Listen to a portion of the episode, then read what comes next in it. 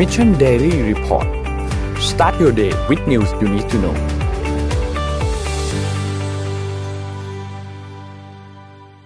สวัสดีครับยินดีต้อนรับเข้าสู่ Mission Daily Report ประจำวันที่ 23 กันยายน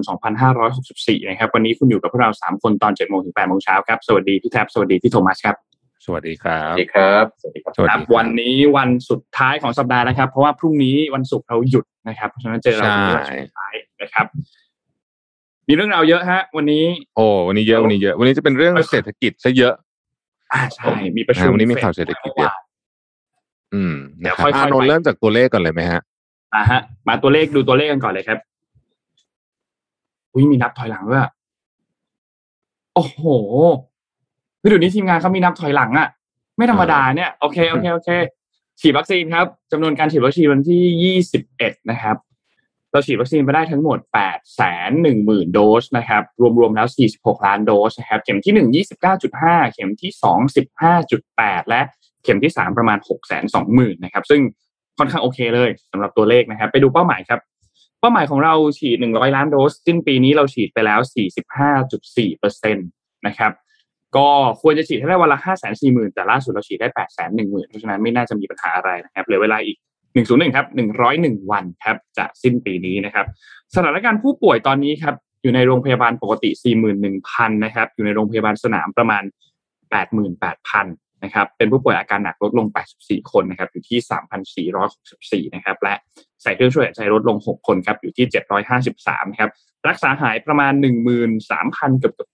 14,000นะครับนี่คือตัวเลขสถานการณ์ผู้ป่วยครับไปดูตัวเลขเศรษฐกิจกันบ้างครับ เริ่มต้นที่เซตครับพันหกร้อยสิบเก้าจุดห้าเก้านะครับบวกขึ้นมาศูนย์จุดสองเก้านะครับของต่างประเทศเริ่มต้นที่ดาวโจนส์ครับบวกหนึ่งจุดศูนย์เจ็ดเปอร์เซ็นต์นะครับ n a s d a กครับบวกศูนย์จุดเจ็ดสี่เปอร์เซ็นต์ NYSE ครับบวกหนึ่งจุดศูนย์เก้าเปอร์เซ็นต์นะครับ FTSE ครับบวกหนึ่งจุดสี่ศูนย์เปอร์เซ็นต์นะครับและฮั่งเส็งครับบวกศูนย์จุดห้าหนึ่งเปอร์เซ็นต์ครับบวกทั้งกระดานเลยนะครับ ราคาน้ำมันดิบครับบวกเช่นเดียวกันครับ ตอนนี้ West Texas Intermediate ครับขยับตัวขึ้นอยู่ที่ 71.75 บวกขึ้นมา 1.79%นะครับและเป็นครูดออยเช่นเดียวกันบวก 1.79%เช่นเดียวกันนะครับอยู่ที่ 75.69 นะครับราคาทองคำปรับตัวขึ้นเล็กน้อยครับบวก 0.13%อยู่ที่ 1,776.86 นะครับและสุดท้ายครับมาที่คริปโตเคอเรนซีครับ อันนี้อัปเดตราคาเมื่อคืนนะครับ แต่ว่าเหมือนจะมีเหวี่ยงขึ้นมาอีกเล็กน้อยเหมือนกันนะครับบิตคอยนะครับอยู่ที่ประมาณ 4 2 0 0 0นะครับอีเทเรียมหลุด3,000 อยู่ที่ 2,900 นะครับ Binance ครับอยู่ที่ 362 นะครับ Cardano 2.13 Dogecoin 0.2112 และ Solana ครับ 135.56 ครับ นี่คืออัปเดตตัวเลขทั้งหมดครับวันนี้ อืม ครับ ก็ อ่าวันนี้มุมมองเรื่องเศรษฐกิจเยอะนะครับ ผมอาจจะพาไปที่ต่างประเทศไปอัปเดตไวๆเรื่องของ Evergrande กันก่อนนะครับ ประธานบริษัท Evergrande ก็ได้ส่งจดหมายหาพนักงานนะครับว่าตอกย้ำบอกพนักงานว่าเชื่อมั่นว่าบริษัทจะสามารถหาทางเดินออกจาก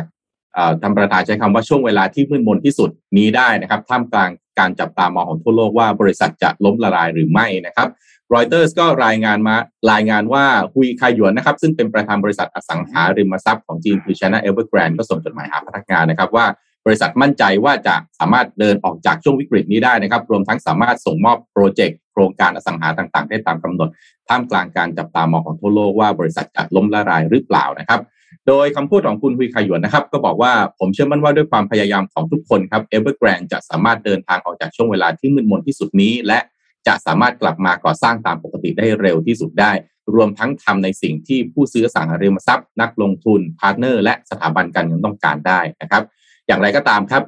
การออกมาระบุในครั้งนี้ของประธานบริษัทไม่ได้มีการระบุว่าบริษัทจะบรรลุเป้าหมายอย่างกล่าวได้อย่างไรนะครับทั้งนี้นะฮะถึงแม้ว่าก่อนหน้านี้ Evergrande จะเติบโตได้อย่างรวดเร็ว แต่ก็ประสบปัญหานะครับ หลังจากรัฐบาลจีนออกมาตรการใหม่เมื่อเดือนสิงหาคมที่ผ่านมา ในการควบคุมการก่อหนี้แล้วก็การที่เติบโตมากเกินไปของบริษัทอสังหาริมทรัพย์นะครับ ก็ทั้งนี้ฮะโดยหาก Evergrande มีการผิดนัดชำระหนี้ตามกำหนดดังกล่าวนะครับ ก็จะกลายเป็นความเสี่ยงสำคัญที่มีความกังวลว่าจะล้มละลายหรือเปล่านะครับนอกจากนี้แล้วก็ผู้ที่ได้รับผลกระทบจาก Evergrande ไม่ได้มีแค่ตัวบริษัทนะครับ ยังรวมถึงแบงก์กว่า 100 ธนาคารนะครับ รวมถึง partner ต่างๆ อีกกว่าหลายพันและหลายหมื่นรายนะครับ แล้วก็มีผู้ที่เอ่อนักลงทุนรายย่อย แล้วก็ ผู้ที่เข้าไปจับจองซื้อบ้านในโครงการต่างๆ Evergrande มากกว่า1ล้าน4แสนคนครับ อืม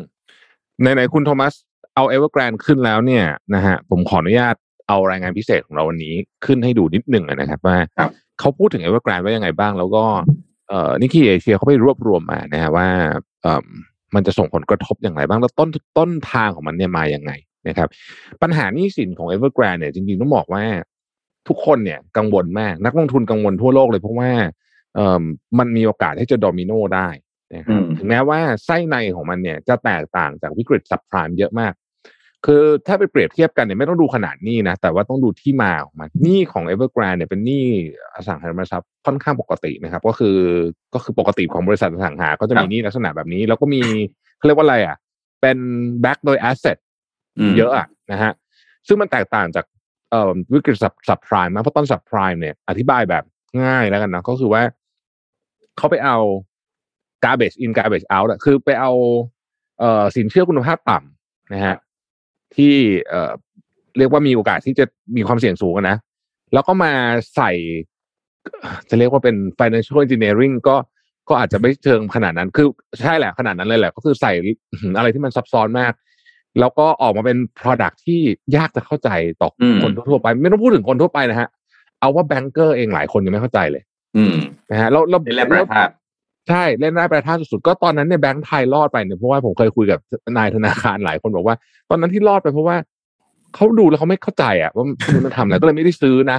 โชคดีที่ไม่เข้าใจแบงค์ทยอ่าโชคดีอืมแล้วก็เป็นการตัดสินใจที่ถูกคือไม่เข้าใจก็ไม่ซื้อนะฮะซึ่งถูกต้องเลยนะฮะอืมเออก็เลยรอดไปนะฮะเพราะว่าตอนนั้นเนี่ยโอ้โห มันถูก structure มาแบบยากมากๆจริงๆอะเรียกว่าใช้ขั้นสูงสุดเลยอะของครับพวกของการยำพวกนี้มาเนี่ยนะฮะแต่ว่ากรณีของ Evergrande ไม่ใช่นะฮะกรณีของ Evergrande ไม่ใช่แต่ว่าถ้าเกิดเราย้อนหลังกลับไปดูเนี่ย Evergrande เนี่ยมี connection กับรัฐบาลจีน เหนียวแน่นมาก บริษัทนี้เนี่ยเชื่อไหมก่อตั้งปี1996เองนะอืมเร็วคือมากถือว่าเลยเป็นบริษัทที่ใหม่มากนะฮะอืมแล้วก็ขึ้นมาเป็นบริษัทที่มียอดขายอันดับสองของประเทศได้ ตัวซีอเขาเองเนี่ยเอ่อตอนนั้นเนี่ยนะฮะ เคยเคยนะ เคยเนี่ย เคยเป็นบุคคลที่ร่ำรวยที่สุดในประเทศจีนเลยนะฮะครับอืมรวยกว่าแจ็คหมาทรัพย์สินใช่รวยกว่าแจ็คหมาอีกตอนนั้นนะตอนที่หุ้นขึ้นเยอะๆนะฮะครับ ทีนี้เนี่ยด้วยความสำเร็จด้านธุรกิจเนี่ยก็ทำให้เจ้าตัวเนี่ยได้เข้าร่วมกับเอ่อคณะเอ่อเอ่อรัฐบาลนะฮะก็ครัคือบเป็นที่ปรึกษานะฮะให้กับรัฐบาลนะครับ แล้วก็นั่นแหละเขาอยู่ในอยู่ในเอ่อคอมมิวนิสต์อจีนยู่ในพรรคคอมมิวนิสต์ด้วยนะก็คือมีสัมพันธ์ที่แนบแน่นนะครับ แต่ว่าจุดเริ่มต้นอันหนึ่งที่หลายคนคิดว่ามันเป็นจุดที่ทำให้ Evergrande มีวันนี้เนี่ย คือการที่ไม่ไม่ได้โฟกัสกับทีกับธุรกิจตัวเอง เท่าที่ควรอืมนะครับไปครัทำบทีมฟุตบอลบ้างทำสเตเดียม จะไปทำ theme park จะไปทำรถไฟฟ้าอะไรแบบเนี้ยนะฮะอืมพอเนี้ยทีนี้พอไอ้ธุรกิจใหม่ก็ยังไม่เกิด ธุรกิจเก่าก็ยังอึนๆงงๆอยู่เนี่ยครับ มาเจอกฎใหม่ของรัฐบาลจีนก็คือช่วงนั้นเนี่อืยมอสังหาริมทรัพย์มันร้อนแรงมากก่อนโควิดใช่ไหมครับในปี 2020 เนี่ยธนาคารจีนเนี่ยเขาออกสิ่งที่เรียกว่า three red line อืมนะฮะอืม three red line เนี่ย ซึ่งเขาบอกว่าผู้พัฒนาอสังหาริมทรัพย์เนี่ย จะจะต้องไม่ติดทั้งสามข้อนี้ เป็นถือว่าเป็นสัญญาณเตือนอันตรายเช่นเพราะว่าถ้าเกิด debt to asset ratio เกิน 70%นี่น่ากลัวมาก debt to equity ratio ต้องไม่เกินหนึ่งนะครับ อันเนี้ยยาก เพราะว่าครับถ้าบริษัทที่ leverage สูงสูงๆเนี่ย debt to equity ratio เนี่ยมักจะเกินหนึ่งนะฮะแต่ว่าอันนี้เขาไม่ให้เกินหนึ่งเอ่อแล้วก็จะต้องมีเงินสดเพียงพอที่จะชำระเงินกู้ระยะสั้นภาระของเอ่อภาระของหนี้สินระยะสั้นอะอันอธิบายง่ายๆเผื่อใครไม่ได้เรียนบัญชี คือสมมติว่าในไตรมาสเนี้ยนะครับคุณต้องจ่ายดอกเบี้ย และเงินต้นคืนเป็นจำนวนเงินหนึ่งร้อยล้านบาท คุณต้องมีเงินสดเท่านี้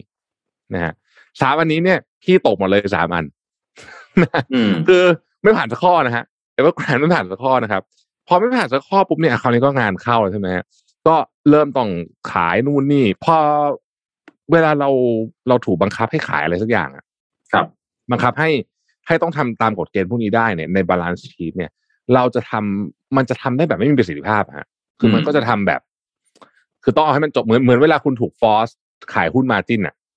คือ ราคาเท่าไหร่ก็ต้องขายอะอะเพื่อให้มันเพื่อให้มันเข้าข้อกำหนดนะครับ แต่ถึงกระนั้นก็ตามเนี่ยนะฮะ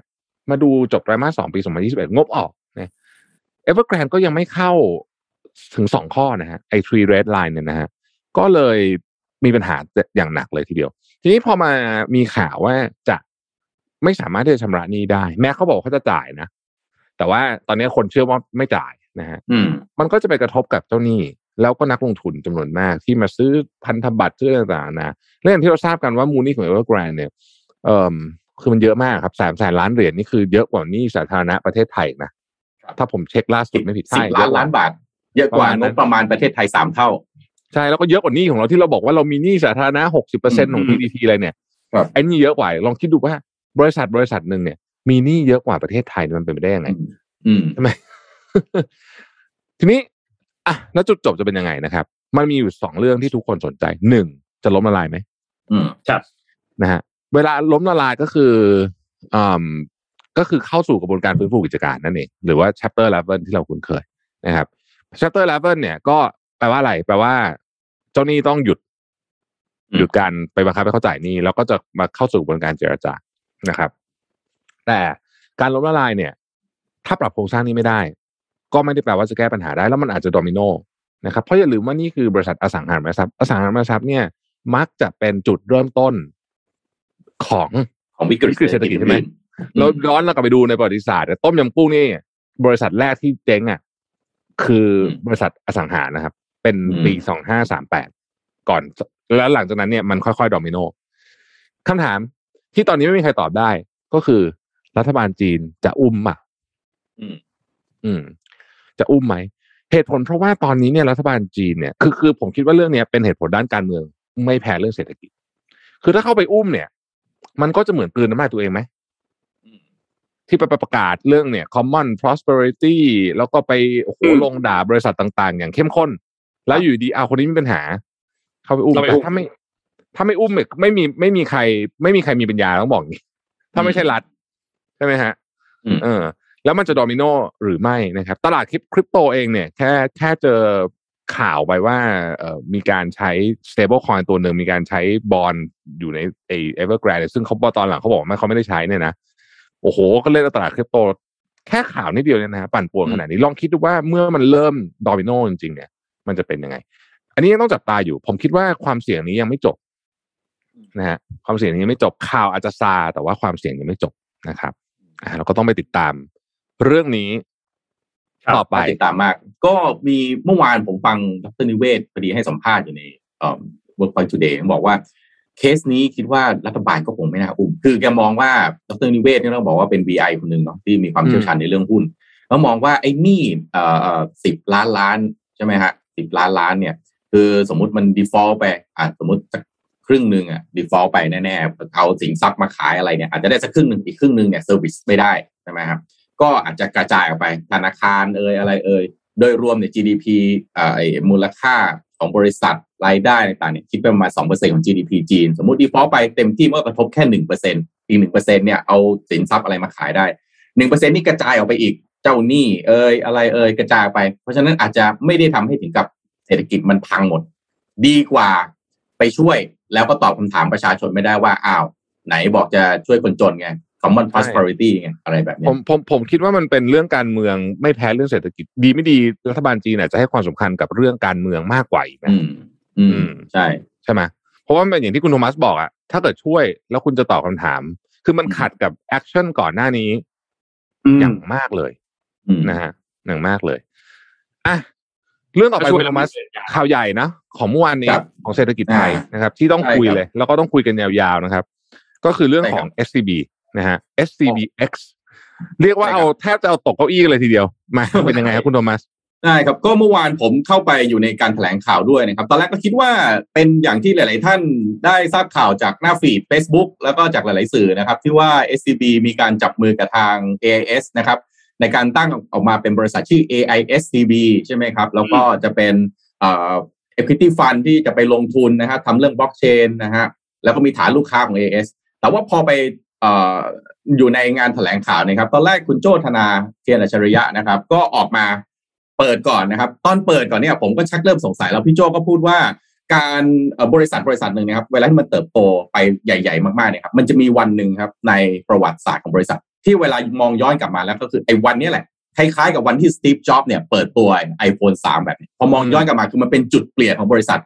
คุณโจธนาก็บอกว่าเนี่ยแหละ วันเนี้ยของ SCB จะคล้ายๆ กับวันแบบนั้นนะครับ แล้วก็เป็นคุณอาทิตย์นะครับคุณอาทิตย์เป็น CEO ของ SCB นะครับ ก็คุณอาทิตย์นะครับ นันทวิทยานะครับ ก็ออกมาแถลงข่าวนะครับ โดยเปิดว่าเอ่อ SCB นะครับจะมีการดีลิสต์นะครับ ตัวธนาคาร SCB ออกจากตลาดหลักทรัพย์นะครับ แล้วก็จะแทนที่ด้วยการจัดตั้งบริษัท ซึ่งคุณอาทิตย์ย้ำประมาณเกือบสิบรอบว่า เป็นชื่อ SCBX แต่จะไม่ใช่เป็น holding company อย่างที่หลาย ๆ กระแสข่าวออกมา แต่ว่าจะเป็นยานแม่นะครับทำไมถึงเป็นยานแม่นะครับ ก็เพราะว่า SCB เอ่อ SCBX เนี่ยถ้าเป็นยานแม่โดยเอ่อถ้าเป็น holding company ปกติ holding company เขาจะไม่ได้มีกิจกรรมทางเอ่อเรียกว่าเป็นบริษัทที่เก็บเอ่อเงินปันผลจากบริษัทลูกอย่างเดียว แต่ SCBX เนี่ยจะมีกิจกรรมนะฮะมีธุรกิจที่จะไปลงทุนแล้วก็ไปทำแล้วก็ไป drive ให้เกิดการเปลี่ยนแปลง นะครับเยอะมากนะครับ ซึ่งก่อตอนตอนเริ่มต้นเนี่ยคุณอาทิตย์จะค่อนข้างให้ความสำคัญกับเรื่องของกระบวนการก่อนนะครับ เพราะว่าด้วยคำที่ SCB เนี่ยอยู่ในตลาดหลักทรัพย์นะครับการปรับเปลี่ยนโครงสร้างขนาดใหญ่แบบนี้ก็ต้องได้รับการอนุมัติจากผู้ถือหุ้นไม่น้อยกว่า 90%นะครับแล้วก็มีกระบวนการต่างๆ ที่ต้องจัดทำและคาดว่าจะเรียบร้อยเนี่ยก็ต้องเป็นปีหน้านะครับ อย่างไรก็ตามฮะสาระสำคัญที่ผมเชื่อว่าสื่อทุกท่านที่เข้าไปอยู่ในงานแถลงข่าวซึ่งทำผ่านซูมนะครับ แล้วก็ตัวผมเองด้วยเนี่ย สนใจเป็นสำคัญก็คือการปรับเปลี่ยนครั้งนี้จะเริ่มต้นอย่างไร แล้วก็มีเป้าหมายเพื่ออะไรนะครับ โดยก้าวของการปรับเปลี่ยนนี้นะครับ SCB จะจัดการแตกธุรกิจต่างๆ ออกมาเป็นบริษัทย่อยนะครับ ที่จะไปอยู่ภายใต้ชายคาของ SCBX นะครับโดยการแถลงข่าวคุณอาทิตย์ก็บอกว่ามีตอนนี้ที่เริ่มแล้วคือ 15 บริษัท แล้วก็โครงสร้างจะปรับเปลี่ยนแบบนี้ครับ คือขาหนึ่งจะเป็นเอ่อบริษัทที่จะต้อง drive growth ต่างๆนะครับ อีกขาหนึ่งก็คือที่เป็น cash cow cash cow ก็จะมีแบงค์นะครับมีเอ่อบริษัทประกันนะครับเอ่อ SCBM นะครับ SCB Protect นะครับแบบนี้เป็นต้นอีกขาหนึ่งคือขาที่น่าสนใจนะครับ ก็เป็นขาที่จะมา drive growth นะครับ เช่น SCB AI SCB นะครับ อันนี้ที่จะร่วมทุนกับ AS ทำเรื่องของ Digital Lending อันนี้จะมีคุณต้องกับวีวุฒินะครับอืมขายบรรทัดครึ่งนะครับนี่ต้เป็องนต้องขอแสดงความยินดีผ่านหน้าจอเลยว่า เอ่อคุณต้องเป็นคนคุ้นเคยนะ เราก็รู้จักกันดีทำงานกันมาเยอะนะครับ ตอนผมใช่ครัเห็บนข่าวเนี่ยรู้สึกว่าต้องละนี่แหละ มันต้องแบบเนี้ยนะฮะมคุณต้องกวีวุฒิเนี่ย อายุสามสิบเจ็ดเท่านั้นเองนะครับ ก็อืมเป็นซีอของบริษัทร่วมทุน ASCB นี่ทุนจดทะเบียนหกร้อยล้านนะใช่ครับใช่ครับอืมแล้วก็ถือว่ามีมีไม่ธรรมดาลูกค้ขนาดใหญ่ครับอืมแล้วก็เอ่อจะมี Alpha X นะครับ ที่จะทำเรื่อง leasing รถยนต์ระดับหรูหรานะครับ ก็อันนี้จะร่วมทุนกับทาง Millennium Auto Group นะครับ ก็คุณอาทิตย์บอกว่าอันนี้คือเป็นเอ่อ Blue Ocean นะครับที่ต้องเข้าไปจับนะครับมีเอ่อ SCB Tech X นะครับที่จะร่วมทุนกับบริษัทเทคโนโลยีระดับโลกอย่าง Sapiens นะครับ Card X ฮะที่จะทำธุรกิจบัตรเครดิต แล้วก็สินเชื่อรายย่อยนะครับแล้วก็อีกมากมายครับ Auto X Token X Robinhood เองก็ตามนะครับหรือ Digital Ventures นะครับแล้วก็ Monix นะครับเป้าหมายที่คาดหวังคือคาดหวังการเติบโต 3 ด้านนะครับคือ growth ที่ 1 คือเข้าไปสร้างเอ่อเข้าไปทำธุรกิจในหน้าน้ำใหม่ ๆ ที่ยังเป็น Blue Ocean นะครับ growth ที่ 2 คือเข้าไปหาโอกาสนะครับในการเติบโตจากการสร้างแพลตฟอร์มต่างๆ เช่น Robinhood เป็นต้นนะครับ อันนี้คุณอาทิตย์น่าสนพูดได้น่าสนใจมาก คนที่บอกว่ามันชัดเจนมากว่าแพลตฟอร์มการเข้ามาต่างๆ ของแพลตฟอร์มต่างประเทศนะครับชัดเจนมากว่า local player ไม่สามารถที่จะรับมือได้ในระยะยาว เพราะฉะนั้นมีความจำเป็น แล้วแล้วก็น่าจะเป็นก้าวที่น่าสนใจว่าธนาคารอยากที่จะลงทุนในเรื่องนี้นะครับ แล้วก็ growth ที่3นะครับเป็นการสร้างโอกาสผ่านการทำ digital asset แล้วก็การลงทุนต่างๆนะครับ ภายใต้ vision ใหม่ครับ vision ที่ว่าก็คือ the most admired financial technology group นะครับ ไม่มีคำว่าแบงก์อยู่ใน vision นี้แล้วนะครับ ถ้าดูรูปนี้ฮะคุณผู้ฟังก็จะเห็นนะครับ โดยเป้าหมายที่ต้องการนะครับ ก็คือต้องการที่จะ drive นะครับผลิตถ้าในมุมมองของผมอะก็เหมือนกับเปลี่ยนจากการเป็นบริษัทที่เป็นแบงก์เพียงอย่างเดียว ไปกลายเป็นบริษัท technology company เต็มรูปแบบนะครับ แล้วก็เปลี่ยนจากการเป็นตัวกลางคือ intermediaries นะฮะไปเป็นแพลตฟอร์มนะครับ แล้วก็เพิ่มฐานลูกค้านะครับจาก 16 ล้านรายให้เป็น 200 200 ล้านรายให้ได้นะครับ แล้วก็ต้องการที่จะก้าวข้ามจากการเป็นผู้เล่นในระดับเอ่อเอ่อ local นะครับ ไปเป็นระดับ regional นะครับในช่วงของการเปิดถามคำถามนะครับ ก็สื่อหลายสื่อก็ให้ความสนใจเป็นอย่างมากนะครับ กับ movement นี้ของ SCB นะครับ ผมเองก็โชคดีสื่อแย่งกันถามเยอะมาก ผม พี่โจให้ถามเป็นคนสุดท้ายนะครับ ก่อนที่จะปิดการแถลงข่าวนะครับผมก็ถามไปว่าแล้วการปรับเปลี่ยนนะฮะองค์กรขนาดใหญ่นี้ของ SCB มีสิ่งใดที่ SME นะครับ ซึ่งมีจำนวน 3 ล้านรายต้องรู้ แล้วก็ SCB จะยังคงให้ความสำคัญกับ SME เหมือนที่ผ่านมาหรือไม่นะครับ คุณตอบคำตอบคุณอาทิตย์ก็น่าสนใจมากคุณอาทิตย์ให้คำตอบว่า คือการที่จะปรับเปลี่ยน แล้วก็สร้างแพลตฟอร์มตรงนี้ขึ้นมานะครับก็เป็นการช่วยสร้างโครงสร้างพื้นฐานทางเทคโนโลยีสำคัญนะครับแล้วก็สร้างโอกาสในการเข้าถึง SME ให้ได้มากขึ้นนะครับรวมถึงเป็นโอกาสที่ SME ก็จะมาใช้เทคโนโลยีต่างๆ เหล่านี้นะครับ ผ่านผ่านแพลตฟอร์มที่ SCBX เองจะเป็นคนสร้างขึ้นมา หลังจากนี้ไปเราคงจะเรียกว่า SCB เฉยไม่ได้นะครับ ต้องเรียกว่าไม่ได้ไม่ได้เรียกว่าธนาคาร SCB แต่เรียกว่าเป็น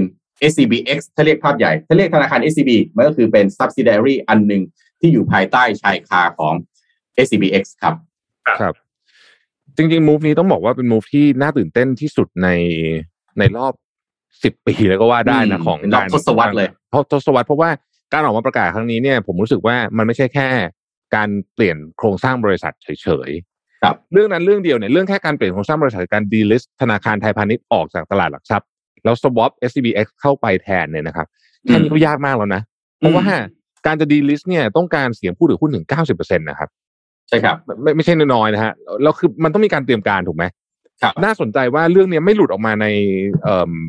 ผมคิดว่าเตรียมการมาเป็นปีนะคือไม่ใช่ว่ามันน่าจะทำกันน่าจะที่จ่อน่าจะแนอนทำมาไม่ไม่ใช่แค่มาทำในช่วงเวลาที่มีปลายเนี่ยปีนี้แน่นอนคงเตรียมการกันมาพอสมควร แล้วครับน่าสนใจว่าการที่เขาก็ชัดเจนนะครับว่า SCBX กลายเป็น tech company ซึ่งมันก็ตรงกับหลายๆเอ่อ หลายหลายๆหลายๆองค์กรตอนนี้เนี่ยที่ที่พยายามจะเป็นแบบนี้อยู่เหมือนกัน ก็คือพยายามครัจะบสวิชไปเทคคอมมันมันทำยากมากนะในเชิงปฏิบัติแต่ว่าอันนี้เนี่ยดูแล้วเนี่ยน่าสนใจมากคือผมมองแบบนี้นะฮะมันมีครับเรื่องที่ต้องถกเถียงกันนิดหน่อยประเด็นที่น่าสนใจเอ่อซึ่งอันนี้ก็บอกคุยกันแบบ เราก็ต้องบอกว่า SCB เป็นสปอนเซอร์เราเนี่ยทุกคนทราบอยู่แล้วแต่ว่าผมก็จะเล่าเรื่องนี้ให้ฟังดีว่ามันมีประเด็นที่น่าสนใจยังไงบ้างเรื่องที่หนึ่งคือประเด็นว่า แล้วอนาคต ของฟินเทคไทยจะเป็นยังไงบ้างอืมนะฮะเมื่อเมื่อ big player move ขนาดนี้แต่ว่ามันต้องผมว่ามันมองได้หลายแบบหนึ่งมันเป็นการสร้าง ecosystem โดยเจ้าของยังเป็นคนไทยอยู่ อืมหรือคุณจะเอา ecosystem แบบที่เจ้าของเป็นฝรั่งมันมีคือมันมันปกติมันจะตกไปอยู่หนึ่งในสองกรณีเนี่ยนึกออกไหมครับคืออย่างในกรณีของประเทศอื่นๆแถวๆเนี้ยอย่าไปเทียบกับอเมริกานะไม่เอานะอืมพวกนั้นเพราะว่าพวกนั้นเขาใหญ่มาก เอาแบบเอาแบบที่เป็นไปได้ คือคือมันมีโอกาสที่จะ คือยังไงมันต้องมี ecosystem คำถามคือมันจะมันจะเป็น ecosystem ที่มีใครเป็น player ใหญ่อยู่ในนั้นนะอันที่หนึ่งอันที่สองคือเรื่อง SME น่าสนใจครับผมคิดว่าสิ่งที่ SCB ทำกับ Robinhood เนี่ย ตอบคำถามนี้ได้ก่อนที่จะมีคนตั้งคำถามหมายถึงว่า ไม่รู้เตรียมการมาเปล่านะ แต่ว่าครับตอบคำถามนี้ได้ดีอืมว่าลองดูกรณีของ SME และผูกกับแพลตฟอร์ม คือยังไงเนี่ย SME ไม่สามารถที่จะทำ delivery แพลตฟอร์มได้เองอยู่แล้วอันนี้แน่นอน ครับคำถามก็คือ ถ้าผูกกับแพลตฟอร์มที่เป็นผู้เล่น player ต่างประเทศ กับอืมมีผู้เล่น player ไทยในตลาดบ้างเนี่ย ผลมันเป็นยังไง ผมคิดว่าอันนี้ตลาดน่าจะตอบเองได้เนาะเป็นการตั้งคำถามที่อันนี้โยนลงไป แต่สิ่งที่น่าสนใจคือ หลังจากนี้เนี่ย บริษัทอื่นๆ ผมไม่พูดถึงเฉพาะธนาคารนะครับ ผมคิดว่าตอนนี้เนี่ยธนาคารหลายธนาคารเนี่ยอืมกำลังแบบ ถ้าไม่รู้มาก่อนนะอืมถ้าไม่รู้มาก่อนนะ ก็ โอ้โหปาดเหงื่อเหมือนกันนะพูดจริงๆอืนี่มบอกตามตรงนะฮะเพราะว่า move นี้เป็น move ที่ใหญ่มาก มันเปลี่ยนวิธีการคิดของคนในองค์กรหมดเลยนะเวลาทำแบบอืนี้มอืมมันเปลี่ยนหมดเลย มันไม่ได้มันไม่ใช่ move เดิม แล้วก็ถ้าไปอ่านสารจากคุณอาทิตย์ที่เป็นที่แกเขียนพี่โจก็แชร์อยู่เมื่อวานนี้ครับนะฮะก็ชัดเจนว่ามันมันต้องเปลี่ยนวิธีคิดใหม่หมด แล้วมันเวลาจะเปลี่ยนวิธีคิดเนี่ยมันต้องเริ่มเปลี่ยนจาก structure ขององค์กรก่อนอืมการตั้งเอ่อต้องกวีวุฒิเป็น CEO เนี่ยผมว่าเป็น move หนึ่งที่น่าสนใจครับเหมือนกันนะฮะเพ ราะว่าโดยปกติแล้วเนี่ย ต้องยอมรับจริงว่าต่อให้คุณเก่งแค่ไหนเนี่ย แต่ว่าคุณอายุน้อยแบบนี้ในองค์กรไซส์ขนาดนี้เนี่ยอืมยากนะอืมที่จะได้ขึ้นมาเป็น CEO ในอายุแบบนี้ครับใช่ไหมแต่ว่าผมคิดว่าการตั้งอันนี้เนี่ยมันมันแสดงให้เห็นถึงว่าเขาต้องการที่จะเปลี่ยนแปลงอืจมริงๆลองนึกถึงธนาคารที่มีบริษัทลูกทุนจดทะเบียนหกร้อยล้าน แล้วอืมซีออายุสามสิบเจ็ดอะโดยโดยที่มีอืมผู้ถือหุ้นใหญ่ สองฝั่งนี่เป็นบริษัทใหญ่มากๆ ฝั่งหนึ่งนี่เป็นธนาคาร traditional bank วันเนี้ยนะอืมโอ้ยากมากอีกเนอะบริษัทหนึ่งเป็นเทลโคที่ใหญ่ที่สุดในประเทศไทยใช่ที่คือปกติมันไม่ฐาเป็นหลายแบบสิบเนี้ยล้านรายอืมซึ่งเราก็รู้สึกว่าอันนี้น่าสนใจครัอันบนี้น่าสนใจ อันนี้ผมนะฮะผมอยากให้ทีมงานเอาสไลด์ภาพสุดท้ายนะครับ ที่เป็นภาพที่ละกองทัพซีอที่ทางคุณอาทิตย์เดินนำเนี่ยเอาขึ้นมาสักนิดหนึ่งครับ คือเมื่อวานนี้เนี่ยสิ่งที่น่าสนใจมากคือคุณอาทิตย์ให้ความ สำคัญกับการเปิดตัว CEO ของบริษัททั้ง 10 กว่าบริษัทที่จะมาอยู่ในภายใต้ภายใต้ชายคาม SCBX เนี่ยนะครับ โดยแน่นอนภาพแรกขึ้นมาก็ผมเนี่ยต้องบอกอย่างนี้นะ ตอนผมฟังกับผมคิดว่าเป็นการแถลงข่าวปกติทั่วไป ผมก็เลยนั่งเซ็นเอกสารไปด้วย พอคุณอาทิตย์บอกว่าจะ delist SCB นะผมเก็บเอกสารไปผมหยิบเอกผมหยิบแท็บเล็ตมานั่งจดเลยครับคือแบบเฮ้ยอันนี้มัน มันเป็นข่าวที่น่าให้น่าน่าสนใจมากนะครับ อย่างเช่นเอ่อเอ่อ SCB อ่าเอ่อตัว A ที่ทำกับ AS เนี่ยคุณต้องกับวีวุฒนะครับเอ่อที่ทำกับ CP นะครับ SCB เข้าใจว่า CPG นะครับ อันนี้จะเป็นกองทุนที่มีเงินทุนจดทะเบียนเอ่อที่มีเอ่อเป็นเอ่อฟันนะฮะกองทุนที่จะไปลงทุนในสตาร์ทอัพต่างๆ ประมาณ6ถึง800 ล้านเหรียญสหรัฐมีคุณอารักษ์สุทธิวงศ์นะครับ มาเป็น CEO นะครับ Alpha X มีคุณวสินสายวงศ์นะครับเป็นเอ่อเอ่อ CEO นะครับเอ่อ S เอ่อ SCB Tech X นะครับมีคุณไตรรัตน์นะครับสุวรรณประทีปนะครับนี่ผมจดมาหมดเลยนะครับเอ่อคาร์ด X นะคาร์ด X ที่ผมคิดว่าเป็นบริษัทที่สมมติถ้าแยกตัวมาพรุ่งนี้นะวันมะรืนสามารถเข้าตลาดได้เลย เพราะว่าทั้งฐานลูกค้าทั้ง growth ทั้งอะไรต่างๆมันพร้อมนะครับ มีคุณ สรุตรัตมารัตนพรนะครับถ้าผมอ่านผิดขออภัยนะครับนี่ฮะเมื่อวานคุณคุณอาทิตย์คือในในสไลด์ที่เปิดมาอันนี้เนี่ยเป็นสไลด์จาก CEO ไม่ได้มีภาพที่เอ่อเมื่อวานอยู่ในแถลงข่าวมา คือคุณอาทิตย์นั่งไล่ให้ฟังเลยแต่ละบริษัทสิใครเป็น CEO ทำอะไร แล้วก็ขึ้นภาพซีภาพของ CEO ของแต่ละบริษัทเนี่ยใหญ่กว่าตัวคุณอาทิตย์อีกนะครับแล้วก็อธิบายทีละอันทีละอันทีละอันเลย ซึ่งผมว่าอันนี้น่าสนใจมากแล้วคุณอาทิตย์ให้คำหนึ่ง อธิบายประโยคนึงผมว่าเห็นภาพชัดเจนมากเลยบอกว่าหน้าที่ของ SCBX คือต้องไปหาคนเก่งๆ เพื่อมาสร้าง growth ร่วมกัน แล้วก็เป้าหมายก็คือต้องการที่จะสร้างให้กลุ่มบริษัทที่แยกออกมาเนี่ยสิบห้าสิบหกบริษัท และจะมีมากขึ้นในอนาคตเนี่ยฮะมีมูลค่าหรือ market cap ให้ได้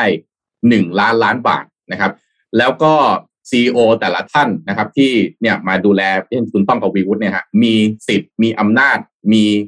เวทีให้แสดงความสามารถเต็มที่ในการที่จะเป็นเท่าแก่น้อย นี่นี่คำคุณคุณอาทิตย์นะ คุณอาทิตย์คำว่าเท่าแก่น้อย แล้วก็จะ drive บริษัทเหล่านี้ให้เติบโตแล้วก็เข้าสู่ตลาดหลักทรัพย์ด้วยตัวเองได้ด้วยนะครับ อืม มีคนถามในคอมเมนต์ว่าคุณต้องกวีวุฒิเคยทำอะไรมาก่อน คุณต้องกวีวุฒิเดิมทีเป็นผู้บริหารอยู่ที่ SCB 10X นี่นะครับ แต่ว่า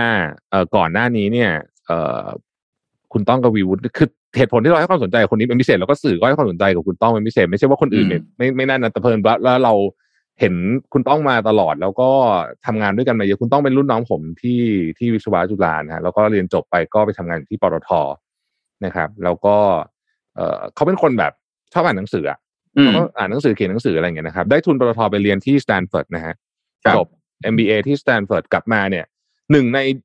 วิชาตอนนั้นที่ ณเวลานั้นยังไม่ค่อยมีคนไทยพูดถึง แต่ว่าคุณต้องเป็นคนแรกๆเลยมั้งที่เอามาเรื่องนี้มาพูดถึงมาสอนมาทำอะไรเนี่ยคือเรื่อง design thinking นะครับซึ่งเขาไปเรียนมาจาก D School ที่สแตนฟอร์ดตอนนั้น กลับมาก็ทำงานอยู่กับหน่วยงานที่ชื่อว่า Nespresso ของปตทคล้ายๆกับ SCB 10X นี่แหละ ก็คือเป็นหน่วยงานที่ขึ้นตรงกับ CEO นะครับ แล้วก็ทำพวก innovation ต่างๆนะฮะหลังจากนั้นก็ย้ายมาอยู่ที่ SCB 10X นะครับ แล้วก็นี่แหละ ก็มานี่แบบเล่าแบบรวบรัดนะแล้วก็มา เนี่ยนะฮะเป็น CEO ของ AISCB เป็นชื่อ ชื่อบริษัทที่จำง่ายมาก จริงฮะอืมหรือหรือถ้าอยากรู้จักคุณต้องมากกว่านี้ก็ก็พอดแคสต์ก็ได้ ใช่แปดบรรทัดแปดบรรทัดครึ่ง ก็เป็นอีกคนหนึ่งที่มีความเอ่อ amazing ในการใช้ชีวิตเหมือนกันไปติดตามชีวิตคุณต้องก็จะพบว่าเฮ้ยจริง ๆเขาก็คือเขาเนี่ยเป็นตัวอย่างของคนที่ manage เรื่องของเวลาได้ดีมากนะฮะลองลองไปติดตามคุณต้องดูนะ อืม เป็นคนที่แบบ ทำอะไรได้เยอะมาก ต้องเลี้ยงลูกด้วย เป็นพนักงานออฟฟิศนะ คือเขาบอกว่าเขาอะเป็นพนักงานกินเงินเดือนนะ แล้วเขาก็ยังสามารถไปสอนหนังสือที่จุฬาอืมไม่ใช่สอนแบบรับเชิญนะ สอนเป็นวิชาตอนทั้งเทอมอะ สอนทั้งเทอมอะ สอนแบบตัวข้อสอบอย่างนั้นน่ะ แล้วก็เขียนหนังสือตลอดนะครับ แล้วก็เอ่อไปบรรยายพิเศษตลอดเสาร์อาที่เขาก็มีบรรยายพิเศษทำพอดแคสต์ทุกวันอืมเขียนเพจอืมแล้วก็ เอ่อเอ่อเนี่ยเป็นอาจารย์ใช่ไหมแล้วก็ทำอะไรกัน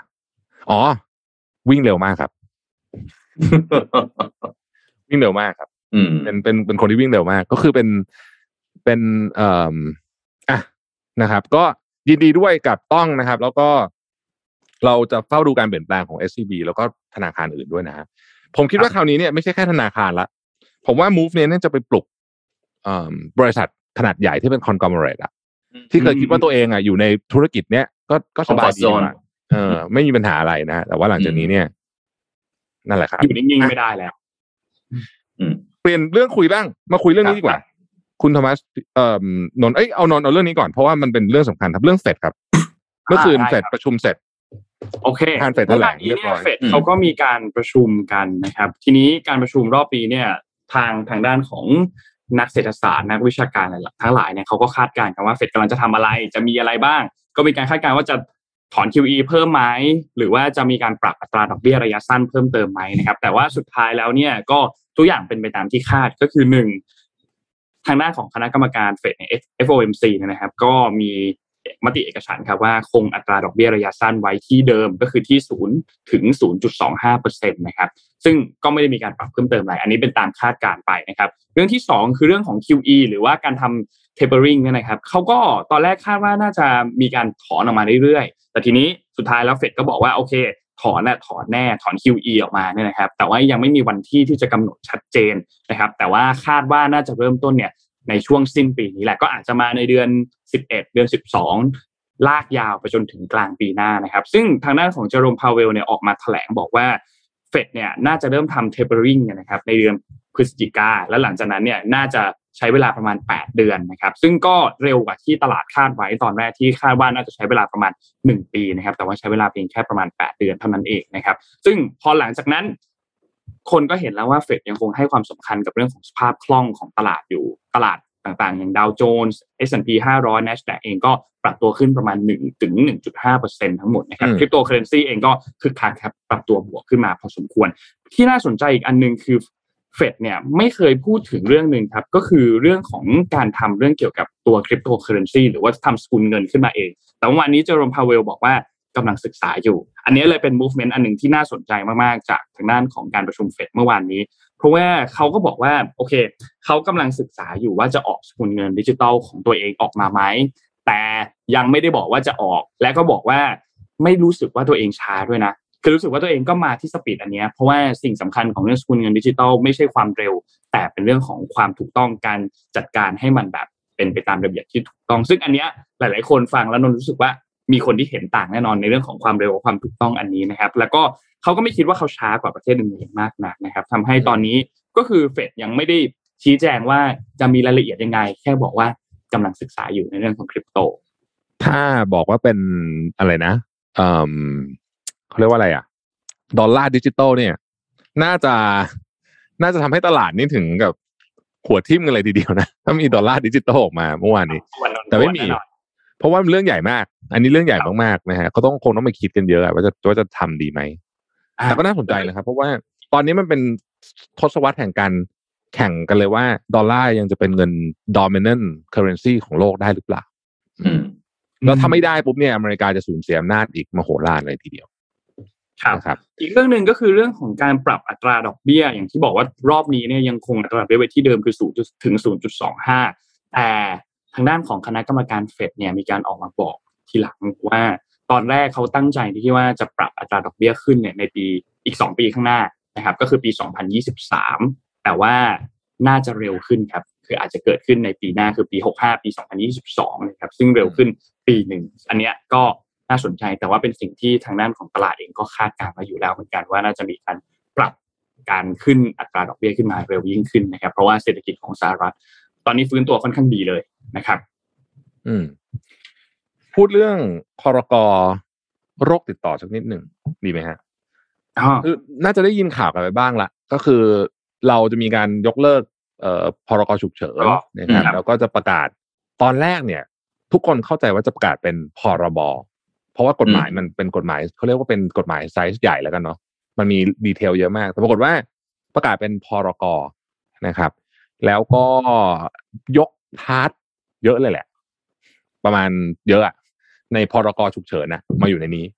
อืมนะครับ แล้วก็ผู้ดูแลหมายถึงว่า เวลาออกกฎหมายพวกนี้มันจะต้องมีคนดูแลสูงสุดใช่ไหมมีสองคนนะฮะปกติกฎหมายแบบนี้เนี่ย ผู้ดูแลจะต้องเป็นรัฐมนตรีว่าการกระทรวงสาธารณสุข แต่ว่าครั้งนี้แปลกมากๆ เพราะว่ามีนายกรัฐมนตรีมาคู่ด้วยนะฮะซึ่งปกติเราจะไม่ค่อยเห็นแบบนี้เออเป็นโคซีโอแล้วก็เลยงงๆนิดนึงเหมือนกันแต่ว่า เอาล่ะอืม ทีนี้พอมันเป็นพรกมันมีความน่าสนใจอย่างนี้ฮะคือเราเราเราเปรียบเทียบแบบนี้ได้ไหมครับคุณโทมัสนนท์ครับพรกนี่เหมือนกับ executive order ไหมคือสั่งโดยฝ่ายบริหารไม่มีการครับผ่านสภาอืมใช่ไหมครับเอ่อเพราะว่าถ้าจะเกิดผ่านสภามันต้องเป็นพรบแล้วมันจะต้องไปถูกแปลยตรงยติอะไรมากมายเพราะสั่งเป็นพรกเนี่ยอืมง่ายกว่า เร็วกว่า ซึ่งปกติเขาจะใช้ในกรณีที่จำเป็นอืมอย่างกรณีนี้ก็อาจจะพอบอกได้ว่าจำเป็น แต่ว่าจริง ๆ มันมีเวลานะ ที่จะเอากฎหมายเข้า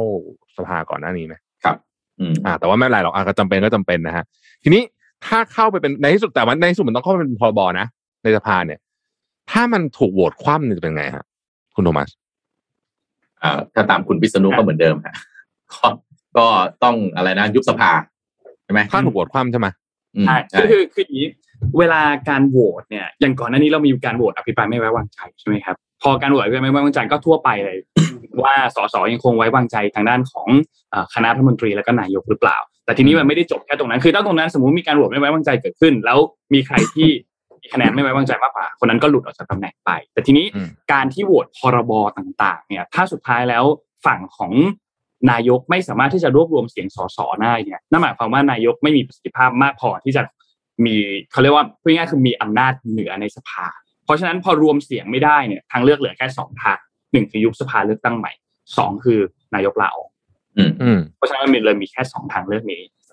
วันก่อนพรบศึกษาสภาล่มนะฮะที่ล่มว่าครับลบสภาล่มเลยนะ คือโอ้ตอน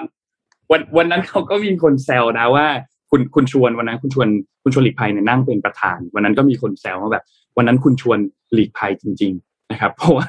ก็สุดท้ายก็คือล่มไปก่อนสภาล่มไปก่อนยังไม่ให้มีการโหวตเกิดขึ้นเพราะถ้าโหวตเกิดขึ้นตอนนั้นเนี่ยน่าจะมีปัญหาน่าจะมีปัญหาแน่นอนนะฮะเราพูดถึงเรื่องนี้เราไปต่อที่อ่าความขัดแย้งภายในของพรรคพลังประชารัฐนิดหนึ่งดีไหมครับครับ เพราะว่าเมื่อวานนี้มีการแยกกันลงพื้นที่ครับ เมื่อวานนี้เนี่ยแยกเป็นสองกลุ่มใหญ่ ๆ นะครับ ก็คือกลุ่มของทางด้านพลเอกประยุทธ์จันทร์โอชานะครับเอ่อนายกรัฐมนตรีและรัฐมนตรีกระทรวงกลาโหมกับทางด้านของเอ่อพลเอกประวิตยนะครับ รองนายกรัฐมนตรีนะครับ ก็ เมื่อวานนี้เนี่ยพลเอกประยุทธ์เนี่ยก็ลงไปติดตามสถานการณ์เขาเรียกลงพื้นที่ไปในพื้นที่บริเวณภาคกลางนะครับไปดูน้ำท่วมนั่นแหละครับสถานการณ์ของน้ำท่วม ส่วนทางด้านของพลเอกประวิตยก็ไปดูสถานการณ์เหมือนกันแต่ลงพื้นที่ไปแยกกันไป ซึ่งที่น่าสนใจก็คือทางด้านของพลเอกประยุทธ์เนี่ยสสที่ตามไปก็มีกลุ่มหนึ่งพลเอกประวิตยสสที่ตามไปก็มีกลุ่มหนึ่งซึ่งเราน่าจะคาดเดากันได้นะครับ ที่น่าสนใจอันหนึงคือทำไมถึงมีการแยกกันไป และแยกกันไปในวันเดียว เมื่อวานนี้ทางด้านของพลเอกประยุทธ์เองก็ให้สัมภาษณ์บอกว่าก็อย่าอย่าอย่าเอาไปเปรียบเทียบกัน เพราะว่าไม่มีการแบ่งฝักแบ่งฝ่าย ผมกับพี่ป้อมเองก็รักกันดีอยู่แล้ว รักกันมาตลอดไม่เคยมีปัญหาอะไรกันนะครับ เพราะฉะนั้นเรื่องนี้ก็ก็เลยน่าติดตามพี่โทมัสคิดว่ายังไงบ้างฮะมีความขัดแย้งเกิดขึ้นภายในไหมครับคือผมส่วนตัวนะ อันนี้ส่วนตัวนะฮะส่วนตัวจริง ๆ เลยนะคือผมว่าคือคือก็พยายามจุดกระแสแต่ผมว่าจุดติดยาก กระแสเนี่จุดติดยากคือมันก็คง เล่นกันได้อยู่ช่วงหนึ่งอะเพราะว่ามันเป็นช่วงคือคุณธรรมนัทเนาะน่าจะเป็นกุญแจของเรื่องนี้ แต่ผมคิดว่าคงลำบากอะมันจะไปจุดให้บอกว่าสามปอเนี่ยก็เนี่ยเอ่อล่าสุดทางเอ่อคุณประวิทย์ก็พลเอกประวิทย์ก็บอกว่า โอ้ยจะให้สามปอแตกกันต้องตายจากกันก่อนโอ้โหสยบทุกกระแสฮะอ่าเออฟังแกพูดดินักข่าวไปเอาไม้จ่อ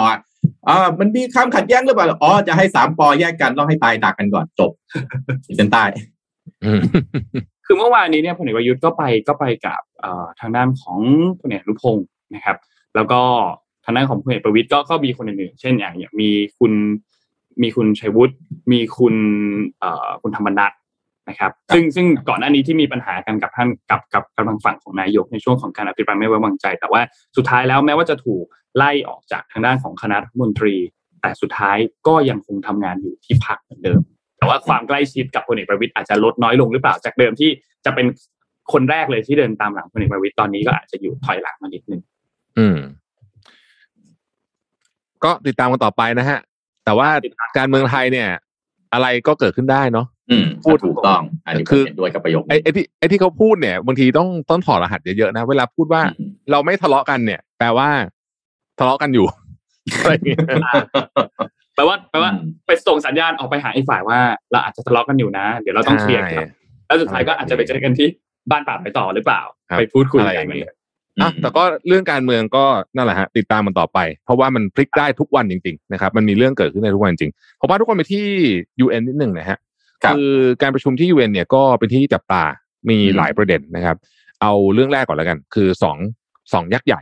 นะฮะคือจีนกับสหรัฐนะฮะทั้งคู่มาเข้าร่วมประชุมทั้งคู่โจไบเดนมาตัวเป็นๆนะครับ แต่ว่าสีเจิ้นผิงเนี่ยมาผ่านวิดีโอคอนเฟรนซ์นะฮะแต่แกคงจะชินแล้วล่ะในการประชุมอืมผ่านวิดีโอคอนเฟรนซ์อะ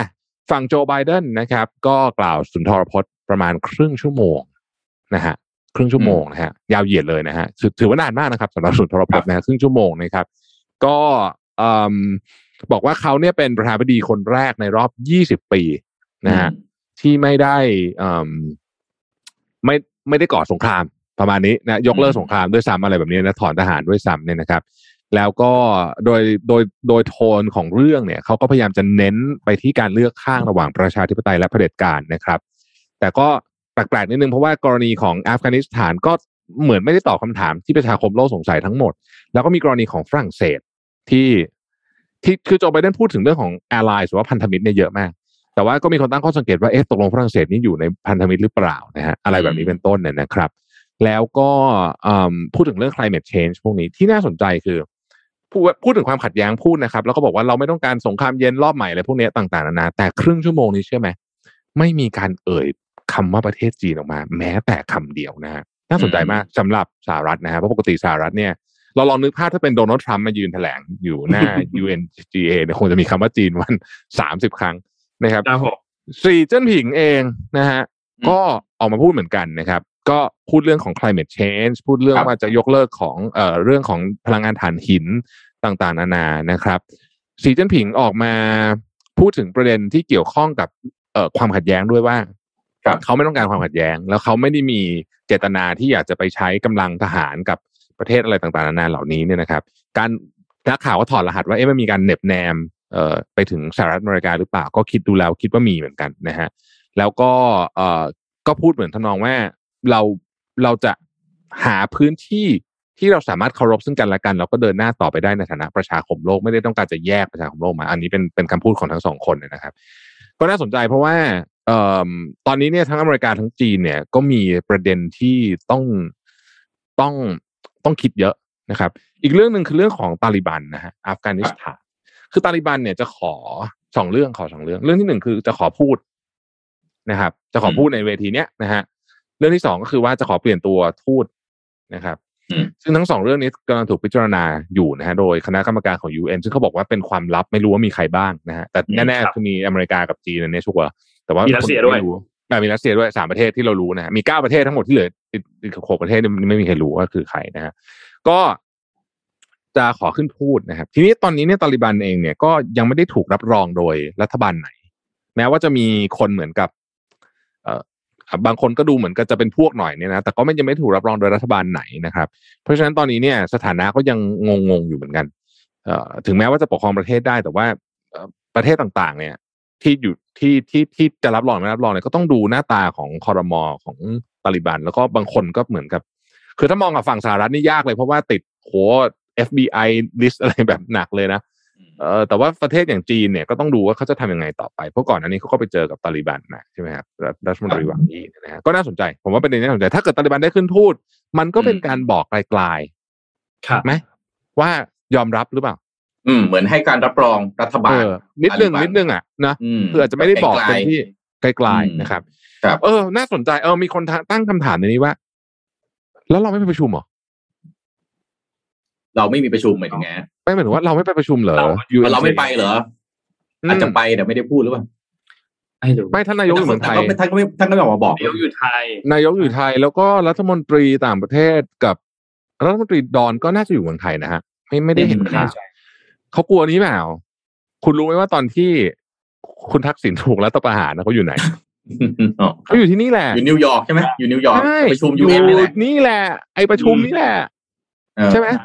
ช่วงเวลาใช่เดียวกันเลยสิบห้ากันยาใช่ใช่ไหมสิบห้ากันใช่ยาก็อยู่นี่แหละ อยู่ที่ไอ UNGA นี่แหละ ไปประชุมที่นิวยอร์กเนี่ย ตอนนั้นเนี่ยผมจำได้ใช่ไหมก็นี่คือแหละคือเพิ่งครบรอบสิบห้าปีรัฐประหารนี้ไปอืที่มผ่านมา ก็นี่แหละเขาก็ไปประชุมที่นิวยอร์กอะอยู่อะประชุมอยู่เลยแหละมั้งแบบกำลังแบบประชุมอืมจะขึ้นพูดหรืออะไรเนี่ย รู้สึกว่ารู้สึกปีนั้นเนี่ยนะฮะ ประเทศไทยมีมีคิวพูดด้วยนะอืม เออไม่ทันได้พูดมั้ง มีคิวพูดด้วยนะฮะ อืมครับ อ่า คุณแท็บเดี๋ยวนะอยู่ที่อะคุณแท็บลืมอะไรลืมยังจะแจกของจะแจกโอเคของเอาก่อนเลยครับ เราจะแจกสกิน moisture burst นะครับ ของศรีจันทร์อันนี้ full set เลยนะฮะสามอันนะครับ ก็วันนี้แจกให้สำหรับคนที่แชร์แล้วกันเนาะอืมง่ายๆนะครับเอ่อไลฟ์ของเรานะฮะสิบชุด อะ อืมไปฮะครับนอกนี่เดี๋ยวผมจะขอเชิญทีมงานสมมุติผมผมได้รับไปจัดการนะแล้ว เดี๋ยวผมจะต้องลองใช้ด้วยนะฮะสกินแคร์ของขอบทางคุณศรีมากจันทร์เป็นอะไรที่น่าสนใจมากนะครับอืมผมเอ่อคุณแท็บอยู่ที่ตาลิบัน ผมพาไปอัปเดตข่าวสั้น ๆ นะครับ BBC รายงานว่าเจ้าหน้าที่ข่าวกรองต่อต้านการลักลอบนำเข้าของอินเดียฮะ ยึดเฮโรอีน ปริมาณครับสามตันครับผม มูลค่าประมามัณนเยอะงั้นนะสามตันนะฮะมูลค่าประมาณ2,700ล้านเหรียญสหรัฐหรือประมาณ 90,000ล้านบาทหรือเกือบ1 0 0 0 0แสนล้านบาทเนี่ยนะฮะในปฏิบัติการค้นหายาเสพติดครั้งใหญ่ที่ท่าเรือในกุจราตฮะทางฝั่งตะวันตกของประเทศนะครับ โดยเจ้าหน้าที่ก็ระบุว่าจับกลุ่มผู้ต้องสงสัย 2 คนนะครับ แล้วก็สอบสวนอีกหลายคนแล้วก็อยู่ระหว่างการสอบสวนทางนิติเวชนะครับเพื่อกำหนดมูลค่าที่แน่นอนของยาเสพติดที่ยึดได้นะครับ ส่วนต้นทางของสินค้าครับ มาจากอัฟกานิสถานครับ โดยสำแดงพัสดุว่าเป็น talk stones หรือหินทักนะครับหรือหินสบู่นะฮะก่อนไปส่งท่าเรือบันดาอัมบัสของอิหร่าน แล้วก็ส่งมาท่าเรือในรัฐกุชราตของอินเดียนะครับโดยหน่วยข่าวกรองรายได้ของอินเดียระบุว่าได้รับข่าวกรองว่าสินค้าจากท่าเรืออิหร่านต้องสงสัยมียาเสพติดนะฮะนำเข้าโดยบริษัทแห่งหนึ่งในเมืองวิชัยวาทะรัฐอานอานทรประเทศนะฮะทางชายฝั่งทางตะวันออกเฉียงใต้ของอินเดียนะฮะ เมื่อเจ้าหน้าที่ควบคุมสินค้าและตรวจสอบแล้วพบยาเสพติดต้องสงสัยจากคอนเทนเนอร์แล้วก็ยืนยันว่าเป็นเฮโรอีนนะครับเจ้าหน้าที่ก็กล่าวว่าปฏิบัติการค้นหายาเสพติดนะฮะดำเนินในหลายเมืองทั่วอินเดียรวมถึงนิวเดลีและอาอาห์มดาบัดนะครับ และเมืองเจนไนนะครับ จนถึงตอนนี้นะฮะการสอบสวนอ่าเผยความเกี่ยวข้องกับพลเมืองอัฟกานิสถานซึ่งอยู่ระหว่างการสอบสวนนะครับ ขณะที่ สำนักข่าวอัลจาซีราฮะรายงานว่าอัฟกานิสถานเป็นผู้ผลิตฝิ่นที่ผิดกฎหมายรายใหญ่ที่สุดของโลกตามข้อมูลของสำนักงานว่าด้วยยาเสพติดและอาชญากรรม แห่งสหประชาชาติหรือ UNODC นะครับโดยการเก็บเกี่ยวฝิ่นมีสัดส่วนมากกว่า 80%ของอุปทานของโลก โดยต้นฝิ่นได้รับการกลั่นเป็นสารตั้งต้นสำหรับยาเสพติดหลายชนิดรวมถึงเฮโรอีนด้วยนะครับ แต่นับตั้งแต่เข้ามาการเข้ามายึดอำนาจของกลุ่มตาลิบันนะครับ กลุ่มตาลิบันได้กล่าวว่ามีแผนที่จะห้ามการค้ายาเสพติดโดยไม่ให้รายละเอียดเกี่ยวกับวิธีการ แต่น่าตกใจมากว่าสามตันนะครับ เฮโรอีนสามตันไม่เคยเห็นว่าใหญ่ขนาดไหนเกือบหนึ่งแสนล้านบาท อืม เยอะมาก เพราะว่าเยอะแต่ว่าจริง ๆ อันนี้จะเป็นปัญหาระดับโลกนะหมายถึงว่าอืมเรื่องอัฟกานิสถานเรื่องตาลิบันเนี่ย คือถ้าเกิดว่าแล้วทุกคนโดดเดี่ยวตาลิบันหมดเนี่ย สิ่งหนึ่งที่เกิดขึ้นแน่นอนไม่ว่าเขาจะประกาศอะไรก็ตามเนี่ยคือยาเสพติดมันจะต้องระบาดอีกอืมเยอะมากอืมากมแล้วประเทศแถวนั้นนั่นแหละ ที่จะรับไปหนักสุดอืมนะฮะเอเชียกลาง รับหนักสุดแน่นอนนะครับอืมเออ ผมต่ออีกข่าวหนึงได้ไหมครับ เดี๋ยวเดี๋ยวขอเอาเลยข่าวครับข่าวหนึงหนึ่งต่างประเทศเกี่ยวกับเรื่องของเทคโนโลยีนะครับนิก k ีเอเชียรายงานว่า LG Energy Solution นะครับบริษัทเทคโนโลยียักษ์ใหญ่ของเกาหลีใต้นะครับประกาศร่วมทุนกับผู้ผลิตรถยนต์รายใหญ่อย่าง Hyundai Motor Group นะครับเมื่อวันที่ 15 กันยายนที่ผ่านมา เพื่อเริ่มก่อสร้างโรงงานผลิตแบตเตอรี่ EV ทางตะวันตกของเกาะชวาประเทศอินโดนีเซียนะครับโดย CEO ของ LG ครับคิมจงพยอนนะครับ ระบุว่าเราจะพัฒนาโรงงานแห่งนี้ที่อินโดนีเซียให้เป็นฐานการผลิตหลักเพื่อการเข้าถึงตลาดรถไฟฟ้านะครับ ไม่เพียงแต่ในอาเซียนแต่เป็นในระดับโลกนะครับ โดยโรงงานดังกล่าวฮะลงทุนด้วยเม็ดเงินสูงถึง 1,100 ล้านเหรียญสหรัฐนะครับ ตั้งเป้าจะผลิตแบตเตอรี่ลิเธียมไอออนสำหรับ EV ด้วยเทคโนโลยี NCMA นะฮะซึ่งเป็นเทคโนโลยีใหม่ที่พัฒนาขึ้นโดย LG เองด้วยการใช้นิกเกิลเป็นองค์ประกอบหลักครับ โดยการผลิตแบตเตอรี่ถึง 90%ทำให้ อินโดนีเซียเป็นที่ดึงดูดในฐานะประเทศผู้ผลิตนิกเกิลรายใหญ่ที่สุดของโลกนะครับ Korea Economic Daily ครับรายงานว่าโรงงานแห่งนี้คาดว่าจะสามารถเริ่มการผลิตได้ในต้นปี 2024 โดยมีกำลังการผลิตเซลล์แบตเตอรี่ถึง 10 กิกะวัตต์ชั่วโมงนะครับเพียงพอสำหรับรถ EV กว่า 150,000 คันต่อปี ซึ่งหากมีความต้องการในตลาดสูงขึ้น ก็สามารถขยายกำลังการผลิตได้สูงสุดถึง 30 กิกะวัตต์ต่อปีนะครับก็อีก 3 เท่านะครับ โดยแบตเตอรี่ ที่ผลิตได้ก็จะส่งให้กับ Hyundai Motors นะครับ Gear Corporation นนะครับซึ่งเป็นบริษัทในเครือในเครือ Hyundai นะครับโดยโรงงานผลิตแบตเตอรี่แห่งใหม่จะตั้งอยู่ใกล้กับโรงงานผลิตรถ EV ของคุณไดที่อยู่ระหว่างการก่อสร้างเช่นกัน คาดว่าจะเสร็จและเริ่มผลิตรถ EV เชิงพาณิชย์ได้ในปี 2022 คือปีหน้านี้นะครับสำหรับการก่อสร้างโรงงานแบตเตอรี่สำหรับรถ EV นะครับเป็นเพียงส่วนหนึ่งของแผนการลงทุนมูลค่าประมาณ 9,800 ล้านเหรียญสหรัฐนะครับ ซึ่งรัฐบาลอินโดนีเซียลงนามร่วมกับ LG Energy เมื่อเดือนธันวาคมปีที่แล้ว เพื่อพัฒนาอุตสาหกรรมแบตเตอรี่ในอินโดนีเซียแบบครบวงจรตั้งแต่การสร้างโรงงานถลุงนิกเกิลนะฮะโรงงานผลิตสารตั้งต้นสำหรับการผลิตแบตเตอรี่และโรงงานรีไซเคิลนะฮะก่อนหน้านี้ครับรัฐบาลอินโดนีเซียก็พยายามอย่างมากนะครับในการดึงดูดบริษัทต่างชาติให้เข้ามาลงทุนในอุตสาหกรรมแบตเตอรี่นะครับ ก็รัฐมนตรีด้านการลงทุนของอินโดนีเซียก็ออกมาบอกว่าบริษัทต่างชาตินะครับเพียงแค่นำเงินลงทุนและเทคโนโลยีเข้ามาพร้อมกับการทำการตลาด ขณะที่รัฐบาลอินโดนีเซียจะช่วยกำกับดูแลในเรื่องของใบอนุญาต และสร้างแรงจูงใจต่างๆ ตามนโยบายของประธานาธิบดีนะครับ ขณะที่นายโจโกวิโดโดนะครับประธานาธิบดีอินโดนีเซียก็ระบุว่าการก่อสร้างโรงงานแบตเตอรี่แห่งใหม่นี้จะเป็นการยืนยันความพยายามอย่างจริงจังของรัฐบาล ในการพัฒนาอุตสาหกรรมเหมืองแร่ของอินโดนีเซียให้หลุดพ้นกับดักของการเป็นเพียงผู้ผลิตวัตถุดิบ โดยระบุว่ายุคทองของสินค้าโภคภัณฑ์ได้สิ้นสุดลงแล้ว และเราต้องปรับเปลี่ยนโครงสร้างทางเศรษฐกิจทั้งหมดของประเทศ จากการผลิตเพียงวัตถุดิบ ไปสู่อุตสาหกรรมขั้นปลายด้วยการพัฒนาเทคโนโลยีนวัตกรรม เพื่อสร้างอำนาจต่อรองให้กับประเทศครับ อืมอืมอืมก็น่าสนใจนะว่า เอ๊ะจะเป็นการแย่งชิงเอ่อ supply chain ของอุตสาหกรรมรถยนต์ที่ไทยเราเนี่ยได้ชื่อว่าเป็น Detroit of Asia ใช่ไหมฮะ มันจะแย่งชิงกันในช่วงจังหวะที่มีการเปลี่ยนผ่านเทคโนโลยีแบบนี้หรือเปล่า โอ้แน่นอนแน่นอน ตอนนี้เป็นจังหวะที่ต้องระมัดระวังมากๆนะครับอืมแต่ว่าเอ่อประเทศไทยเองก็มีทาง Foxconn กับ PDT ใช่ไหมฮะที่ครับมีทีเซอร์ให้เรามาดูหลายรอบแล้วนะฮะอืมกำลังรอดูอยู่ว่าจะเป็นยังไงนะฮะเพราะว่า เอ่ออันเนี้ยต้อง อยากอยากเห็นเมืองไทยเป็นฐานเหมือนกันอืมในการผลิตพวกนี้อย่างน้อยที่สุดเนี่ย หวังว่าเราจะเราจะต่อยอดจากตรงนั้นได้คำว่าต่อยอดได้ก็คือ มันต้องมีการถ่ายทอดเทคโนโลยีหรืออะไรบางอย่างที่สามารถมาในเมืองเมืองไทยได้นะครับ พูดถึงเรื่องเทคโนโลยีเนี่ยขอเล่าเรื่องนี้นิดนึงนะครับ เป็นเป็นข่าวจาก SCG Hime นะครับ ก็ขอบคุณใน SCG นะฮะที่ส่งข่าวมาให้ พูดถึงเรื่องคือไอ้ช่วงที่เขาช่วงโควิดหนักๆเนี่ยครับเอิ่มเวลาจะก่อสร้างอะครับ คุณมา ฉาบปูนตั้งอืมตอกเสาเข็ม ไม่ทันกินถูกไหมเขาก็ผมเนี่ย SCG สร้าง Hime เนี่ยผมเนี่ยสร้างโรงงานใหม่สร้างคลังใหม่เนี่ยโอ้โหเหนื่อยใช่ไหมอันเนี้ยเขา SCG Hime เองเนี่ยเขาก็มาช่วยทำพวกห้องห้อง ICU ห้องอะไรเนี่ยนะครับ เยอะมากเลยนะฮะเอ่อเอ่อเอามาช่วยทำทำสิ่งที่เรียกว่าระบบโมดูล่านะครับ มาอืมมาสร้างให้มันเร็วอะปั๊บปั๊บปั๊บปั๊บสิครับบสิบห้าวันยี่สิบวันขึ้นนะฮะโอ้โหครับมีตั้งแต่จุฬาศิริราชอะไรพวกนี้ที่เราเห็นเห็นกันอยู่เนี่ยนะครับ ทีนี้ไอ้ระบบโมดูล่าเนี่ยจริงๆ SCG Hime เขาก็ทำมานานแล้วนะฮะอืมแล้วก็เลยอยากจะมาพูดให้ฟังนิดนึงว่า บ้านสมัยนี้เนี่ย สมัยก่อนเวลาสร้างบ้านเนี่ย เราพูดกันหลักกี่เดือนคุณโทมัส ปีนึงอะปีครึ่งโอ้โหใช่ไหมเป็นปีบอกเลยอ่าไปหาที่อยู่ใหม่เป็นปีเออปีปีครึ่งอะนะครับกว่าจะเสร็จเนี่ยแต่ SCG อ่า HEIM เนี่ยบ้านสองร้อยตารางเมตรสามห้องนอนสี่ห้องน้ำเนี่ยใช้เวลาสักหกเดือนโอ้โหนะฮะหกเดือนเสร็จ เพราะว่าแปดสิบเปอร์เซ็นเนี่ยมันมันเสร็จมาอยู่แล้ว อืมนะครับแต่ที่สำคัญคือตอนเนี้ยผมผมชอบมากเพราะว่าเขาบอกว่า ตอนนี้เขามี system ที่ออกมาช่วยแก้ปัญหายุคยุคใหม่ยกตัวอย่างเช่น air tightness คือบ้านเนี่ยเหมือนกับซีลอะครับซีลแบบแล้วก็ไม่มีไม่มีอากาศเข้าแบบแบบอืมตรงช่องรูต่างๆนะครับ แต่มันจะเข้าผ่านตัวกรอง คือเขาจะมีระบบกรองฝุ่นกรองเชื้อโรคนะฮะก่อนเข้าสู่ตัวบ้าน แล้วคุณเชื่อไหมว่า เวลาที่บอกว่าเราบอกอากาศถ่ายเททำไงครับต้องเปิดหน้าต่างใช่ป่ะอืมอันนี้ไม่ต้องเลยครับ ไม่ต้องเปิดหน้าต่างอืมบ้านเย็นไม่ต้องเปิดหน้าต่าง เพราะว่ามันถ่ายเทด้วยระบบอืมข้างในเหมือนคล้ายๆ กับโรงงานอะอันนี้เขาเรียกว่าอ่า air factory นะครับอืมก็ใครสนใจนะครับเขาสร้างมาแล้วพันสองร้อยหลังมีหลายแบบนะครับไม่อย่าไปคิดว่าโมดูล่าแล้วแบบเฮ้ยจะจะต้องอยู่บ้านหน้าตาเหมือนชาวบ้านหรือเปล่าไม่ใช่เขามีอืมทั้งแบบเอ่อ contemporary American อะไรต่างๆนานามากมายนะครับ แล้วก็ใครสนใจไปดูตัวอย่างนะฮะที่ CDC ก็ได้หรือที่ The Circle นะครับ ทุกวัน 10โมงถึง1ทุ่มนะฮะ ถ้าสนใจอยากโทรก็โทรไปที่0 2 1 0 2 2 8 0 0อืมโอ้นี่ผมน่าชอบสนใจเพราะว่าผมรู้สึกว่า อนาคตเนี่ย ธุรกิจก่อสร้างก็เป็นธุรกิจหนึ่งที่ที่เอ่ออาจจะอาจจะช้ากว่าเพื่อนหน่อยนะในอืมในแง่ของเอ่อเทคเทคนิคใช่ไหม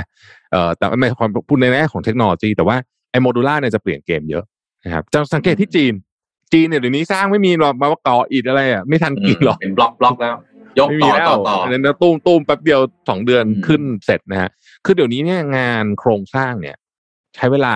น้อยกว่างานตกแต่งภายในเยอะมาก อืมครับใช่ไหมคือเดี๋ยวนี้โอ้โหแป๊บแป๊บขึ้นเร็วมากนะฮะ ก็อืมลองดูอ๋อแล้วเขารับประกันยี่สิบปีด้วยเนี่ยผมกำลังจะทำบ้านใหม่พอดี น่าสนใจมาก คุณวัดได้ดูนี่นะรับประกันบ้าน SCG ยี่สิบ SCG นี่ที่ทำงานเก่าผมเองฮะผมสิทธิ์เก่า SCG สมัยก่อนอ่าผมเป็น Product Manager ดูนี่ฝ้ายิบซ้ำคือต้องบอกว่า ไอ้ระบบโมดูล่าหรือ prefab เนี่ยมันคืออนาคตของวงการก่อสร้าง เพราะว่าค่าแรงแล้วก็คนงานก่อสร้างเนี่ยบางทีเรื่องงานฝีมือนะครับ ค่าแรงก็แพงขึ้นเรื่อย ๆ มัน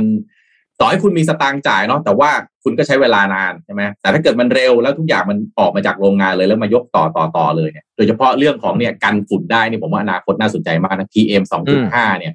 ใช่มันมันาสใจเป็นอะไรที่นะคุณต้องเปิดผมทุกวันนี้นะเปิด เวลาเปิดหน้าต่างทีเปิดประตูทีนี่ไม่ค่อยไม่ค่อย มันไม่ค่อยสบายใจเหมือนเมื่อก่อนเวลาเรา ประมาณยี่สิบปีก่อนอะผมว่าเจ๋งดี เพราะว่าคุณสามารถทำสิ่งที่เรียกว่า อากาศถ่ายเทอะนะถ้าเราอืมเราชอบพูดคำนี้ใช่ไหมโดยไม่ต้องเปิดหน้าต่างเลยใช่ฝุ่นเข้ามาเพียบเลยแบบ ถ้าไม่เปิดต้องมีฝุ่นเข้าไม่มาต้องเพียบมีไม่ไหวอะไรเข้ามาเลยนะฮะใช้ระบบกรองกรองทั้งฝุ่นทั้งเชื้อโรคนะอืฮะมซึ่งมันคือระบบเดียวกับที่ใช้ในโรงงานอะนะอืมแต่ว่าตอนนี้เทคโนโลยีนี้ถูกนำมาใช้ที่บ้านนะฮะซึ่งก็น่าสนใจมากจริง อีกหน่อยดีไม่ดีมีห้องความดันลบที่บ้านนะฮะอีกหน่อยนะฮะแบบใครป่วยเอาไปอยู่ในห้องนี้อย่างนี้เออๆอุ๊ยพูดอย่าพูดเล่นๆนะ แต่ว่ามันดูว่ามันมีความเป็นไปได้เยอะมากนะอ้าวก็เป็นไปได้เป็นไปได้เป็นไปได้อืมอีกหน่อยนะ บ้านสร้างใหม่มีห้องความดันลบนะฮะ ป่วยปุ๊บไปเลย เชิญไปเลยอืมอยู่ในนี้เลย เก็บเออน่าสนใจผมก็ผมก็ทำบ้านพอดีเดี๋ยวเดี๋ยวต้องขอไปดูตัวอย่างหน่อยว่าเป็นไงเออบ้างไปดูตัวอย่างอยากจะดูราคาเหมือนกันนะครับ ว่าถ้าราคา สู้ไหวก็น่าจะดีนะครับแล้วเขามีเซอร์วิสครบฮะทำทุกอย่างถมที่อะไรเขาช่วยทำได้หมดนะอ๋อเหรอเออใช่ใช่โอ้โห SCG ทำให้หมดเดี๋ยวนี้โอ้โหเปลี่ยนไปเยอะนะผมทำงาน SCG นี่ประมาณสิบห้าปีก่อนโอ้ตอนนี้เขาไปไกลมาก SCG อ่าก็อาจจะเป็นอีกอีกองค์กรหนึ่งที่ที่ที่น่าจะต้องมีแนวทางการปรับตัวคล้ายๆกับ SCB นี่แหละคือคล้ายกันนี่แหละนะอืม innovation เนอะแล้วตอนนี้คอนกร o เรทขนาดใหญ่ของประเทศไทยทั้งหมดอะผมว่า ในที่สุดนะ ผมมีความเชื่ออย่างหนึ่งคุณโทมัสนนท์ครับในที่สุดทุกบริษัทจะกลายเป็นเทคคอมพานี eventually หน้าตาแบบนั้น อืมอืมในที่สุดอะจะกลายเป็น tech company ทั้งหมดก็กลายเป็นเห็นว่าคใครล้ายๆใครจะเริ่มแพลตฟอร์มก่อนอร์มไหมคือผมเห็น SCB นะเอ่อ SCBX เนี่ยผมรู้สึกเหมือนเขาจะกลายเป็นแพลตฟอร์มถ้าพูดนะมันคล้ายๆกับมือถือเนี่ยนะฮะ เป็นระบบปฏิบัติการ เป็น Android เป็น Apple เนี่ยนะฮะ เสร็จแล้วก็ไปเดฟแอปแต่ละอันมาแปะแปะแปะก็เนี่ย มี AI SCB มี สารพัดบริษัทมาแต่ตัวเองเนี่ยต้องทำสภาพให้เป็นเหมือนแพลตฟอร์มให้ได้ เป็นไปได้ก็เป็นไปได้ ก็เป็นเป็นมุมมองที่น่าสนใจนี่พูดถึงตรงนี้ผมก็เลยอยากจะเอาอันนี้ขึ้นมาอีกเรื่องหนึ่งฮะเอ่อปาพาไปดู 16 บริษัทที่มีมูลค่าใกล้แตะ1ล้านล้านเหรียญสหรัฐ ในอนาคตครับทีมงานรบกวนเอาภาพขึ้นมาดูสักนิดหนึ่งนะฮะคือ รายงานจากล่าสุดนะฮะจาก Market Insider ฮะเปิดเผยรายชื่อบริษัทชั้นนำระดับโลกนะฮะนี่ Workpoint Today ก็ทำมาทีม Today b i z View ผมก็เลยเอามานำเสนอด้วยนะฮะที่จะมีมูลค่าในเอ่อมูลค่า Market Cap นะฮะใกล้จะทะลุ 1 ล้านล้านเหรียญสหรัฐภายในอีก 5 ปีข้างหน้าคือปี 2026 ตามหลัง 6 บริษัทในโลกนะครับที่มีมูลค่าเกิน 1 ล้านล้านเหรียญไปแล้ว ซึ่งก็คือ Apple Microsoft Amazon Alphabet Facebook แล้วก็ Saudi Aramco เนี่ยนะครับ ก็รายชื่อที่น่าน่าสนใจนะครับมี 16 แห่งส่วนใหญ่ก็เป็นบริษัททางด้านเทคโนโลยี หรือทำธุรกิจที่เกี่ยวข้องกับเทคโนโลยีนะครับ ถ้าดูในภาพนะฮะ Tesla Tencent Comcast นะ Nvidia Netflix Alibaba TSMC นี่ก็น่าสนใจเป็นบริษัทที่ทำเฮ้ยไอคอ chipset มไอคอมแคสมันยังยังเป็นชื่อที่แบบ สมัยผมไปเรียนอะจำได้เลยอินเทอร์เน็ตอ่าเคเบิล Comcast เนี่ยไม่ได้ยินอ่าชื่อนี้มันนานมากแล้วเนี่ยโหเขาก็ยังมาใหญ่ได้เงี้ยเหรอนะ เขาก็ยังมาได้นะฮะเก่งเก่งเก่งเก่งอ่าเก่งแล้วแล้วถ้าดูตัวเลขการเติบโต สมมติว่าสิ่งที่น่าสนใจคืออยากให้ดูตัวเลขการเติบโตครับ อัตราการเติบโตเฉลี่ยต่อปีคอมแคสที่คุณแทบพูดถึงเนี่ยร้อยแปดสิบหกเปอร์เซ็นต่อปีนะครับ โอ้เติบโตร้อยหกคือบริษัทที่มันจะเติบโตไปเป็นระดับล้านล้านเหรียญสหรัฐได้เนี่ย คือมันต้องเป็นหัวลากที่มันลากทั้งอุตสาหกรรมอะนะฮะหรือบริษัทที่น่าสนใจอย่างเช่นเอ่อเหมาไถ เหมาไถนี่เป็นบริษัทแอลกอฮอล์ที่น่าจะใหญ่ที่สุดในโลกนะครับ ก็คือไอ้เออไอ้ไอ้เหล้าขาวของจีนเนี่ยนะครับใช่ครับเอ่อเอ่อไม่น่าเชื่อว่าจะแตะหนึ่งล้านล้านเหรียญสหไม่รัน่าฐเชื่อไม่น่าเชื่อไม่อัน่าตราเติบโตเฉลี่ยต่อปีฮะสี่สิบเปอร์เซ็นต่อปีนะครับเขาไปโตจากที่ไหนขนาดนั้นน่าสนใจเทสลาเนี่ยร้อยยี่สิบสองเปอร์เซ็นต่อปีนะครับอืม LVMH นะฮะอันนี้ก็เป็นมาจากฝรั่งเศสนะครับ แน่นอนว่าเป็นน่าจะเป็นเบอร์ ก็เป็นเบอร์หนึ่งของโลกเบอร์หนึ่งของโลก luxury นะครับ ก็อืมเติบโต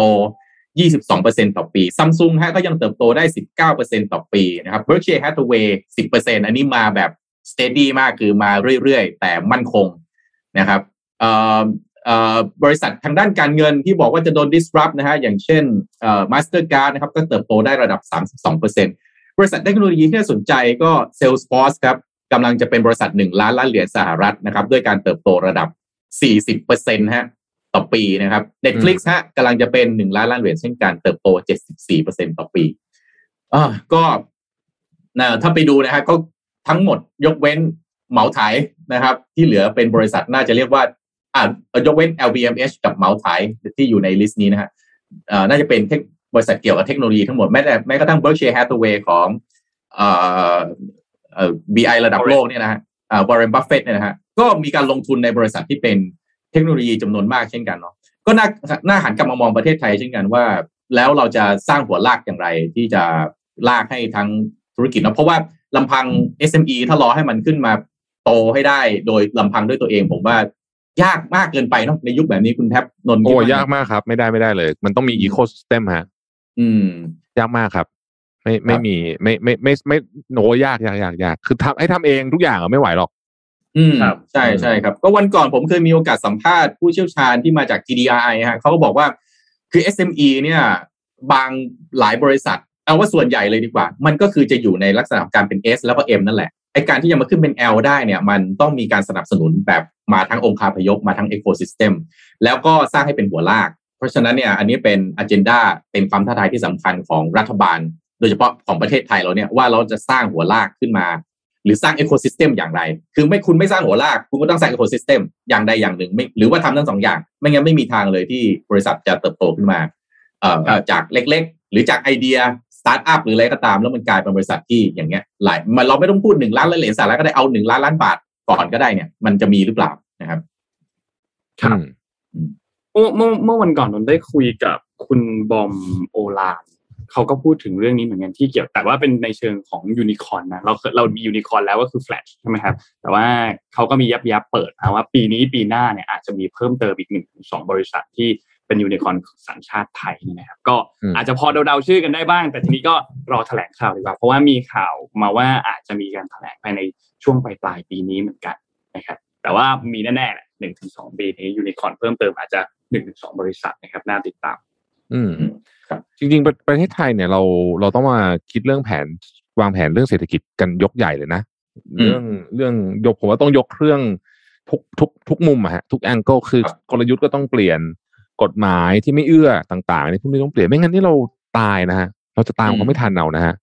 แล้วก็อัตราการฟื้นตัวจากโควิดเองเราก็ดูดูจะไม่แย่ที่ค่อยสุดนะแย่สุดอะล่าสุดไม่รู้สำนักไหนทำออกมาประเทศไทยจะติดลบทางเศรษฐกิจแย่ที่สุดใน บรรดาเพื่อนบ้านด้วยกันทั้งหมดเลย อืม ก็ค่อนข้างน่าเป็นห่วงนะครับ ผมพาไปต่ออีกข่าวหนึ่งนะครับ เรื่องของเอ่อโครงสร้างพื้นฐานสักนิดหนึ่งนะครับ การการท่าเรือแห่งประเทศไทยนะครับ ก็เอามาเปิดเผย การก่อสร้างแหลมฉบังเฟสสามครับ ก็เหลือขั้นตอนสุดท้ายนะครับ ก็ไอให้สำนักไอสำนักงานอายการตรวจร่างสัญญานะครับ แล้วก็คาดว่าจะเซ็นร่วมทุน กับกัฟแล้วก็ปตทได้ภายใน 1-2 เดือนนี้นะครับแล้วก็แนวโน้มการส่งออกนะครับ ก็นำเข้าทั้งส่งออกแล้วก็นำเข้า น่าจะฟื้นตัวในปี 64 ได้ดีนะครับ โดยตู้สินค้า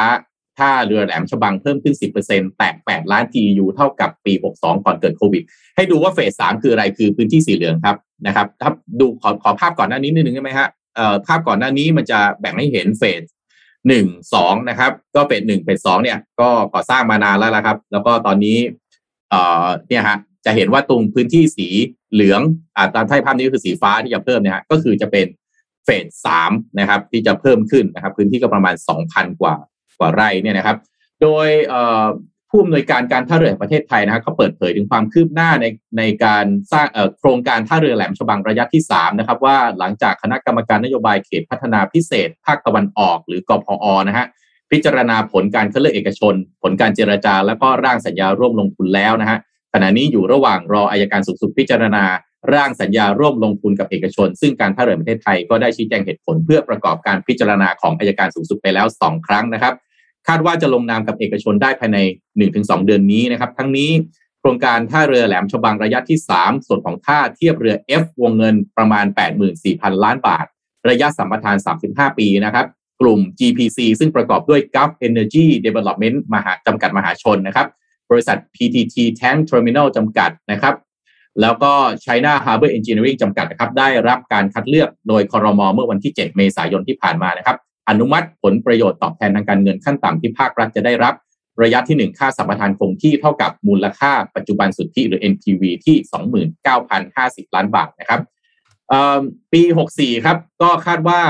ตู้สินค้าแหลมฉบังจะเพิ่มขึ้น 10%นะครับ ก็ทางผู้อำนวยการการท่าเรือประเทศไทยก็ระบุว่าท่าเรือแหลมฉบังนะครับ มีการให้บริการเรือและตู้สินค้าเพิ่มขึ้น โดยในรอบ 11 เดือนของปี 64 มีปริมาณตู้สินค้าอยู่ที่ระดับ 8 ล้านตัน TEU นะครับเมื่อเปรียบเทียบกับปี 63 ที่เกิดสถานการณ์แพร่ระบาดของโควิดเหมือนกันนะครับที่มีตู้สินค้าระดับ 7.6 ล้านตัน TEU เติบโตประมาณ 10%นะครับแล้วก็ประเมินว่าปริมาณของตู้สินค้าทั้งปี 64 จะปรับขึ้นไปเท่ากับช่วงปี 62 ก่อนเกิดโควิดที่มีตู้สินค้าผ่าน 8.2 ล้านตัน TEU นะครับ ทั้งนี้ฮะเนื่องจากเศรษฐกิจทั่วโลกการนำเข้าส่งออกเริ่มพื้นตัวมากขึ้นนะครับประกอบกับการแพร่ระบาดของโควิดทำให้การขนส่งระหว่างประเทศต้องพึ่ง ทางเรือเป็นหลักจึงเป็นปัจจัยหนุนให้ปริมาณตู้สินค้าที่ท่าเรือแหลมฉบังเติบโตมากถึง 10%สำหรับท่าเรือแหลมฉบังฮะปัจจุบันมีขีดความสามารถที่ 11.1 ล้าน TEU ต่อปี จากปริมาณสินค้ารวมที่มีมากกว่า 8 ล้าน TEU หากเติบโตเฉลี่ยอีก 4-5%ต่อปีครับคาดว่าจะเต็มขีดที่จะรองรับได้ภายใน 5-6 ปีนี้ก็จะ พอดีกับการพัฒนาท่าเรือแหลมฉบังระยะที่ 3 ที่จะเพิ่มขีดความสามารถจาก 11 ล้าน TEU เป็น 18 ล้าน TEU ต่อปีครับ ก็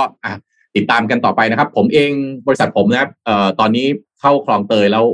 เอ่อทราฟฟิกแน่นมากนะครับ แล้วก็เรื่องจากเกิดการระบาดโควิดด้วย ก็ต้องลากไปลากตู้ไปเข้าที่แหลมฉบังเหมือนกันนะครับใช่เหมือนกันเลยเออเหมือนกันไหมเพิ่งเกิดเหตุการณ์นี้ขึ้นเลยกับผมเลยเนี่ย เออนะครับเพราะนั้นก็ แหลมฉบังจึงน่าจะเป็นอีกหนึ่งทางหนึ่งหนึ่งตัวเลือกที่น่าสนใจแล้วก็ใช้รถเอ่อหัวลากลากมานะครับ ก็คือบางบางบางอย่างเนาะความค่าใช้จ่ายก็ไม่สำคัญเท่าความเร็วนะครับ เพราะว่าถ้าไปรอให้เคลียร์สินค้ามันเคลียร์ไม่ทัน การส่งมอบลูกค้าไม่ได้ตามต้องการนี่มันมูลค่ามันแพงกว่าเยอะ อืมมันมีอีกสองเรื่องสั้น ๆ ครับ มีเรื่องแรกกำลังพาไปที่รัสเซียก่อน นะครับรัสเซียก็หลังจากที่มีการเลือกตั้งในช่วงเสาร์ทิตย์ที่ผ่านมาตอนนี้ก็เลือกตั้งเสร็จเรียบร้อยแล้วนะครับ นับคะแนนไปแล้วประมาณ 99.9%แล้วก็คือน่าจะ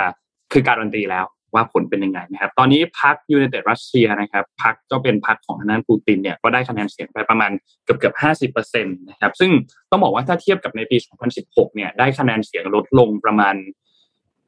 สี่ถึงห้าเปอร์เซ็นประมาณนี้นะครับ แต่ว่าอย่างไรก็ตามก็ยังคงเป็นผู้เป็นพรรคที่ได้รับ เก้าอี้ในสภาดูมาหรือว่าสภาล่างเนี่ยเยอะที่สุดนะครับในสภาล่างเนี่ยมีเก้าอี้ทั้งหมด 450 ที่นั่งนะครับ ก็ส่งผลทำให้พรรค United Russia เนี่ยก็มีคะแนนเยอะที่สุดนะครับน่าจะเป็นพรรครัฐบาลต่อไปนะครับ ทีนี้ก่อนหน้านี้เนี่ยมีคนที่ถูกกีดกันออกจากการเลือกตั้งก็คือคุณอเล็กเซย์นาวาลนีนะครับแล้วก็มีอีกหลายคนที่เป็นพันธมิตรของคุณอเล็กเซย์ที่เป็นทางด้านนักวิจารณ์ของฝั่ง ที่วิจารณ์ฝั่งรัฐบาลเนี่ยนะครับก็ถูกกีดกันไม่ให้มีส่วนร่วมในเรื่องของการเลือกตั้งมีการแจ้งข้อกล่าวหาว่าจากศาลว่าพวกเขาเนี่ยเป็นคนที่เป็นเป็นเหมือนพวกกลุ่มหัวรุนแรงประมาณนี้นะครับ ซึ่งก็เป็นไปตามคาดครับทำให้ฝั่งของ United Russia เนี่ยก็คว้าคะแนนมาได้ ทีนี้ที่น่าสนใจอันหนึ่งก็คือทางด้านฝั่งของกลุ่มที่สนับสนุนพรรค United Russia เนี่ยก็ออกมา บอกว่า ให้สัมภาษณ์ตอน exit poll นะครับ ก็บอกว่าโอเคเขาชื่นชมในเรื่องของการที่ปูตินเนี่ย ฟื้นฟูอิทธิพลของรัสเซียในในเวทีโลกนะครับทำให้ก็ลงคะแนนให้ปูตินในเรื่องของเรื่องนี้ แต่ว่าทางด้านฝั่งของพรรคที่เป็นพรรคฝ่ายค้าเนี่ยก็มีการพูดถึงบอกว่าการเลือกตั้งครั้งนี้เนี่ยมีความไม่ยุติธรรมเกิดขึ้นนะครับ มีการทุจริตเกิดขึ้นนะครับ แต่อย่างไรก็ตามทางด้านของเจ้าหน้าที่ด้านการเลือกตั้งเนี่ยก็ระบุบอกว่า ตอนนี้ที่ สถานที่ที่เป็นเขาเรียกว่าอะไรคูหาที่เข้าไปการคะแนนเนี่ยแล้วพบว่ามีความผิดปกติเนี่ยก็ทำให้เป็นโมฆะเรียบร้อยแล้ว แต่ในภาพรวมส่วนใหญ่ตอนนี้การเลือกตั้งโดยรวมก็เป็นไปอย่างยุติธรรมก็คือไม่ได้มีการทุจริตเกิดขึ้น มีความโปร่งใสมีความสะอาดอยู่นะครับ ก็หลังจากนี้ก็อาจจะมีการร้องเรียนกันเกิดขึ้นนะครับ แต่อย่างไรก็ตามเนี่ยตอนนี้พรรคยูเนเต็ดรัสเซียเนี่ยเป็นผู้นำอย่างแน่นอนแล้ว วันศุกร์นี้ก็จะเป็นวันที่ทางด้านของ ปูตินก็น่าจะออกมาประกาศอย่างเป็นทางการว่าโอเคเขาชนะการเลือกตั้งแต่ว่าอย่างไรเขาก็มีมีการออกมาพูดถึงเล็กๆน้อยๆแล้วว่าขอบคุณผู้ที่มาลงคะแนนเสียงนะครับ แต่ว่าพรุ่งนี้น่าจะเป็นการ confirm ผลการเลือกตั้งอย่างเป็นทางการ อีกเรื่องหนึ่งครับคือเรื่องของข้อมูลที่หลุดออกมาเมื่อวานนี้จากทางด้านของ Comparitech คิดว่าหลายท่านน่าจะเห็นกันแล้ว ก็คือข้อมูลนักท่องเที่ยวย้อนหลัง 10 ปีที่เดินทางมาไทยนะครับ ทางด้านของคุณบ๊อบ ดิอาเชนโกเนี่ยนะครับเขาเป็นหัวหน้าทีมวิจัยมั่นคงไซเบอร์ของของ Comparitech เนี่ยนะครับเขาตรวจพบข้อมูลอันนี้มา พอตรวจพบข้อมูลนี้มาแล้วปรากฏว่าข้อมูลอันนี้เนี่ยเป็นข้อมูลที่ระบุชื่อนามสกุลมีเพศ มีวันที่เดินทางมาที่ประเทศไทย มีหมายเลขพาสปอร์ตสถานะการพักอาศัยประเภทวีซ่าหมายเลขใบตอมอคือมีข้อมูลละเอียดมากสำหรับนักท่องเที่ยวที่เดินทางเข้ามาไทย และตัวเขาเองเขาก็บอกว่าเขาพบว่ามันมีข้อมูลของเขาเองด้วยที่เดินทางเข้ามาที่ประเทศไทย แล้วก็เป็นข้อมูลที่หลุดออกมานะครับพอทางด้านของ Comparitech เขารู้เรื่องปุ๊บเขาก็ส่งเรื่องมาทางหน่วยงานของไทยทันทีหน่วยงานของไทยก็จัดการเรื่องนี้ทันทีนะครับทำให้ตอนนี้เนี่ยยังไม่ทราบว่าข้อมูลที่หลุดออกไป มีใครที่เข้าถึงข้อมูลมากน้อยแค่ไหนแล้ว แล้วข้อมูลถูกเอาไปทำอะไรบ้างหรือเปล่านะครับ ก็เป็นที่กังวลของนักท่องเที่ยวไทยหลังจากนี้ด้วยนะครับ อืม บ่อยนะช่วงเนี้ยช่วงนี้เยอะนะช่วงนี้เรื่องเรื่องอืมข้อมูลหลุดเยอะเรื่องข้อเยมูลอะหลุดเยอะมาก บ่อยจริงนะบ่อยบ่อยบ่อยบ่อยเอออะแปดโมงกว่าละจะชวนคุยเล่นกันได้สักหน่อยนะฮะถ้ายังมีเวลาเนี่ยนะฮะก็เป็นไงฮะประเทศไทยตอนนี้เออผมชวนคุยเรื่องนี้ชวนคุยเรื่องนี้ คือมันไม่ใช่จะเป็นข่าวแล้วเพราะเราก็เคยได้ยินมันกันมาพอสมควรแล้วนะแต่ว่าชวนคุยนิดนึงประเด็นเรื่องของ เอ่อการเปิดประเทศครับ ผม อ่า ตอนนี้เขาแล้วก็การฉีดวัคซีนในเด็กอะมีสองเรื่องแล้วกันที่อยากจะชวนคุยนิดนึงนะครับเพราะว่าไม่แน่ใจว่าคุยกันไปเยอะขนาดไหนละเอาประเทศเปิดประเทศก่อน ตอนนี้เนี่ยนะครับเอ่อ แผนการเปิดประเทศนะฮะเอ่มน่าจะหนึ่งพอยอ คิดว่าคิดว่าอ่าใช่ประมาณนี้เพราะฉีดวัคซีนไม่ทัน คือเออไม่ทันไม่ทันเขากำหนดเกณฑ์มาว่าอยากฉีดให้ได้เจ็ดสิบเปอร์เซ็นก่อน แล้วถึงจะเปิด แต่ทีนี้ไม่ถ้าถ้าจะเปิดภายในเดือนตุลาเนี่ยมันไม่น่าจะทันก็เลยไปดีเดย์กัน น่าจะเดือนพฤศจิกายนจะสรุปคุณคุณพิพัฒน์รัชกิจปราการรัฐมนตรีกระทรวงการท่องเที่ยวกับ พลตำรวจเอกวัศวินขวัญเมืองเขา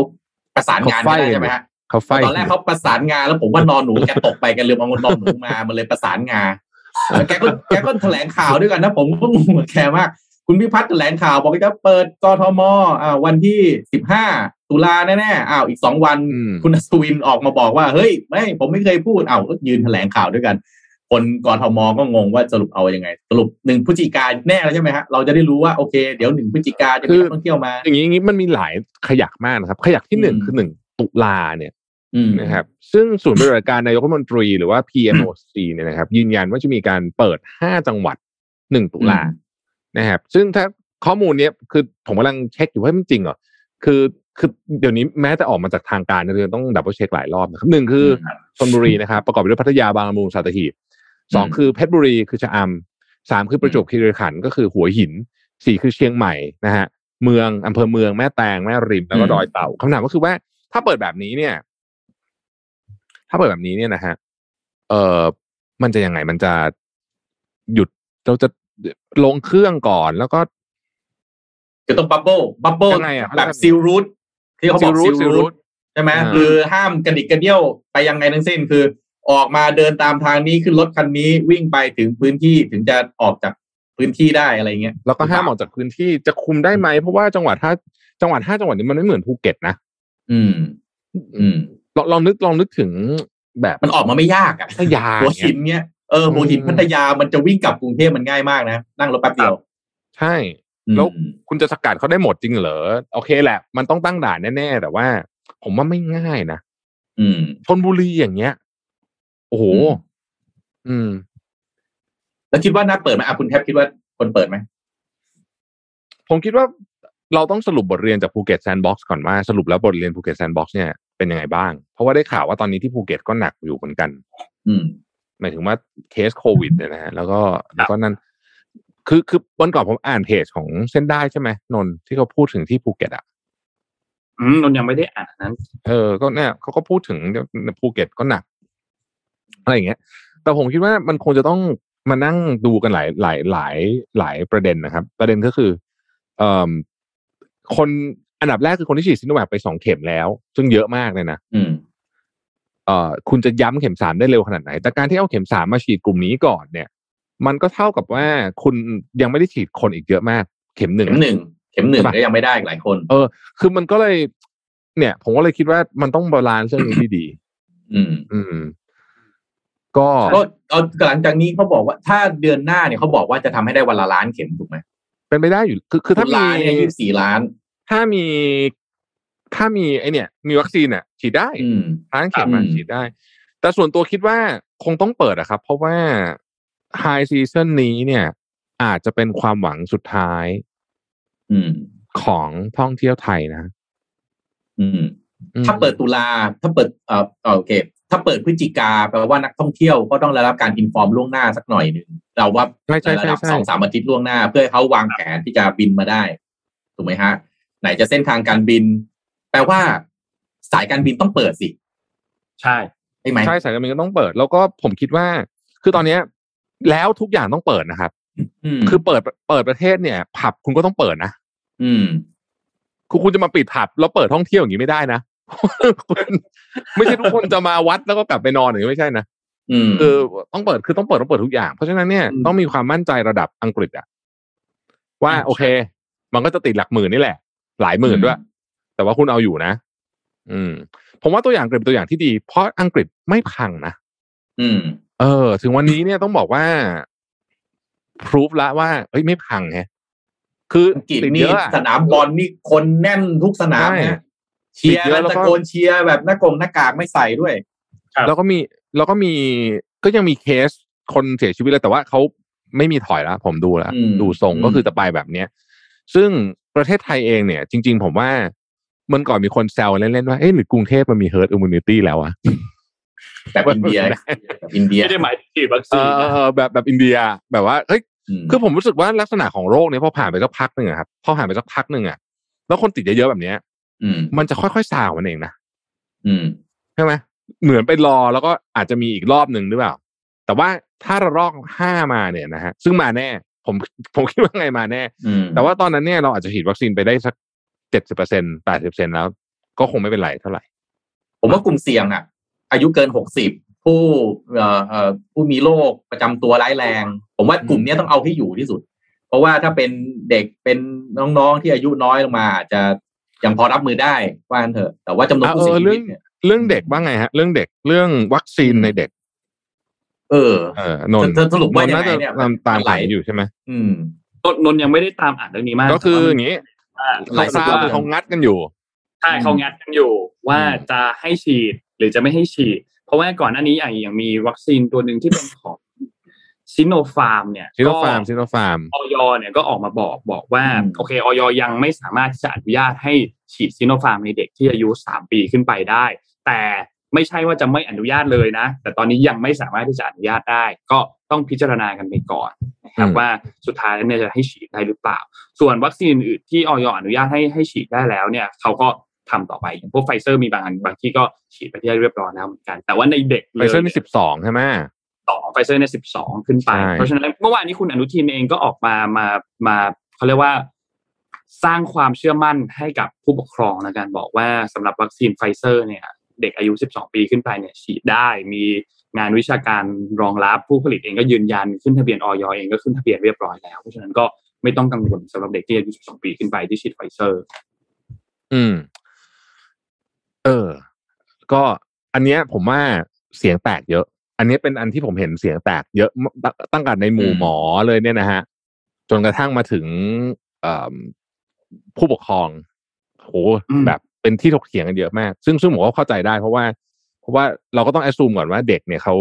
เขาเซนซิทีฟกว่า เยอะเยอะอืมมากๆใช่ไหมแล้วเขายังต้องมีอนาคตอีกไกลเขาต้องอยู่อีกนานนะว่างั้นเถอะ ถ้ามันอืมเกิดอะไรขึ้นเนี่ยนะ มันก็อาจจะไม่คุ้มหรือเปล่าเนี่ยใช่อันนี้ก็ต้องก็ต้องก็ต้องลองไปพิจารณาดู นะฮะอีกเรื่องหนึ่งก็คือเรื่องเข็มสามที่ฉีดเป็นซิโนแวคครบสองเข็มไปแล้ว อันเนี้ยก็มีประเด็นเหมือนกันที่จะเตรียมที่จะฉีดกระตุ้นเข็มสามในเดือนหน้าเดือนตุลาคม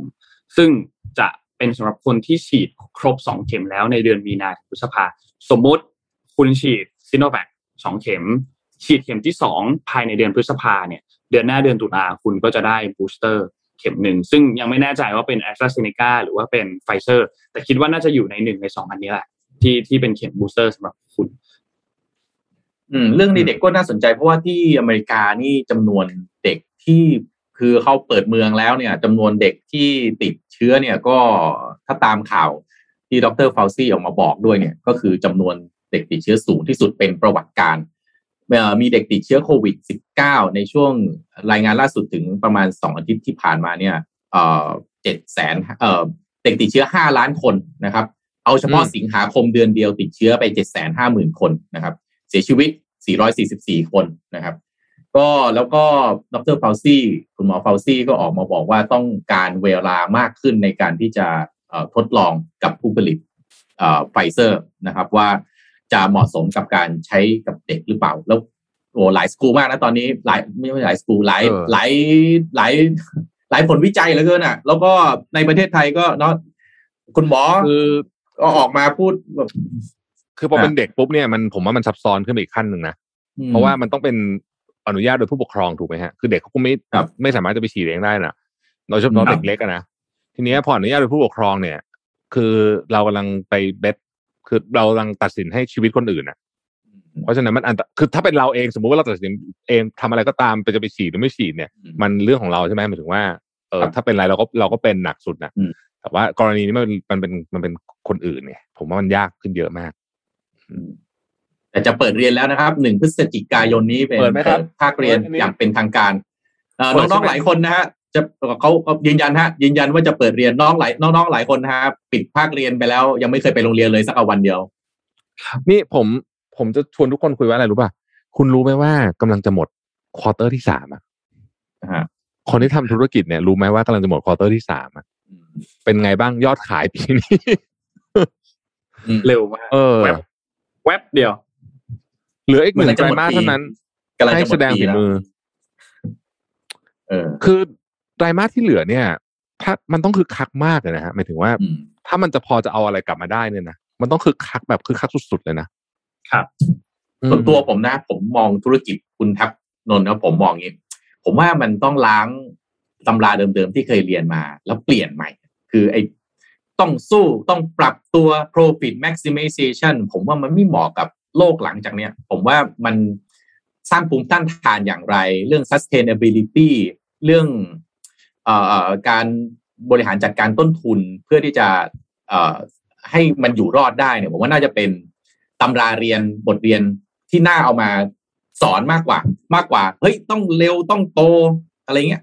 ผมบอกว่ามันมันมันมันมันมันบอกกับแค่บางคนและบางธุรกิจอะแต่มันไม่บอกกับสอนทุก ๆ คนเลยว่าเฮ้ยคุณต้อง profit สูงสูงๆคุณต้องเติบโตเยอะๆกิน market share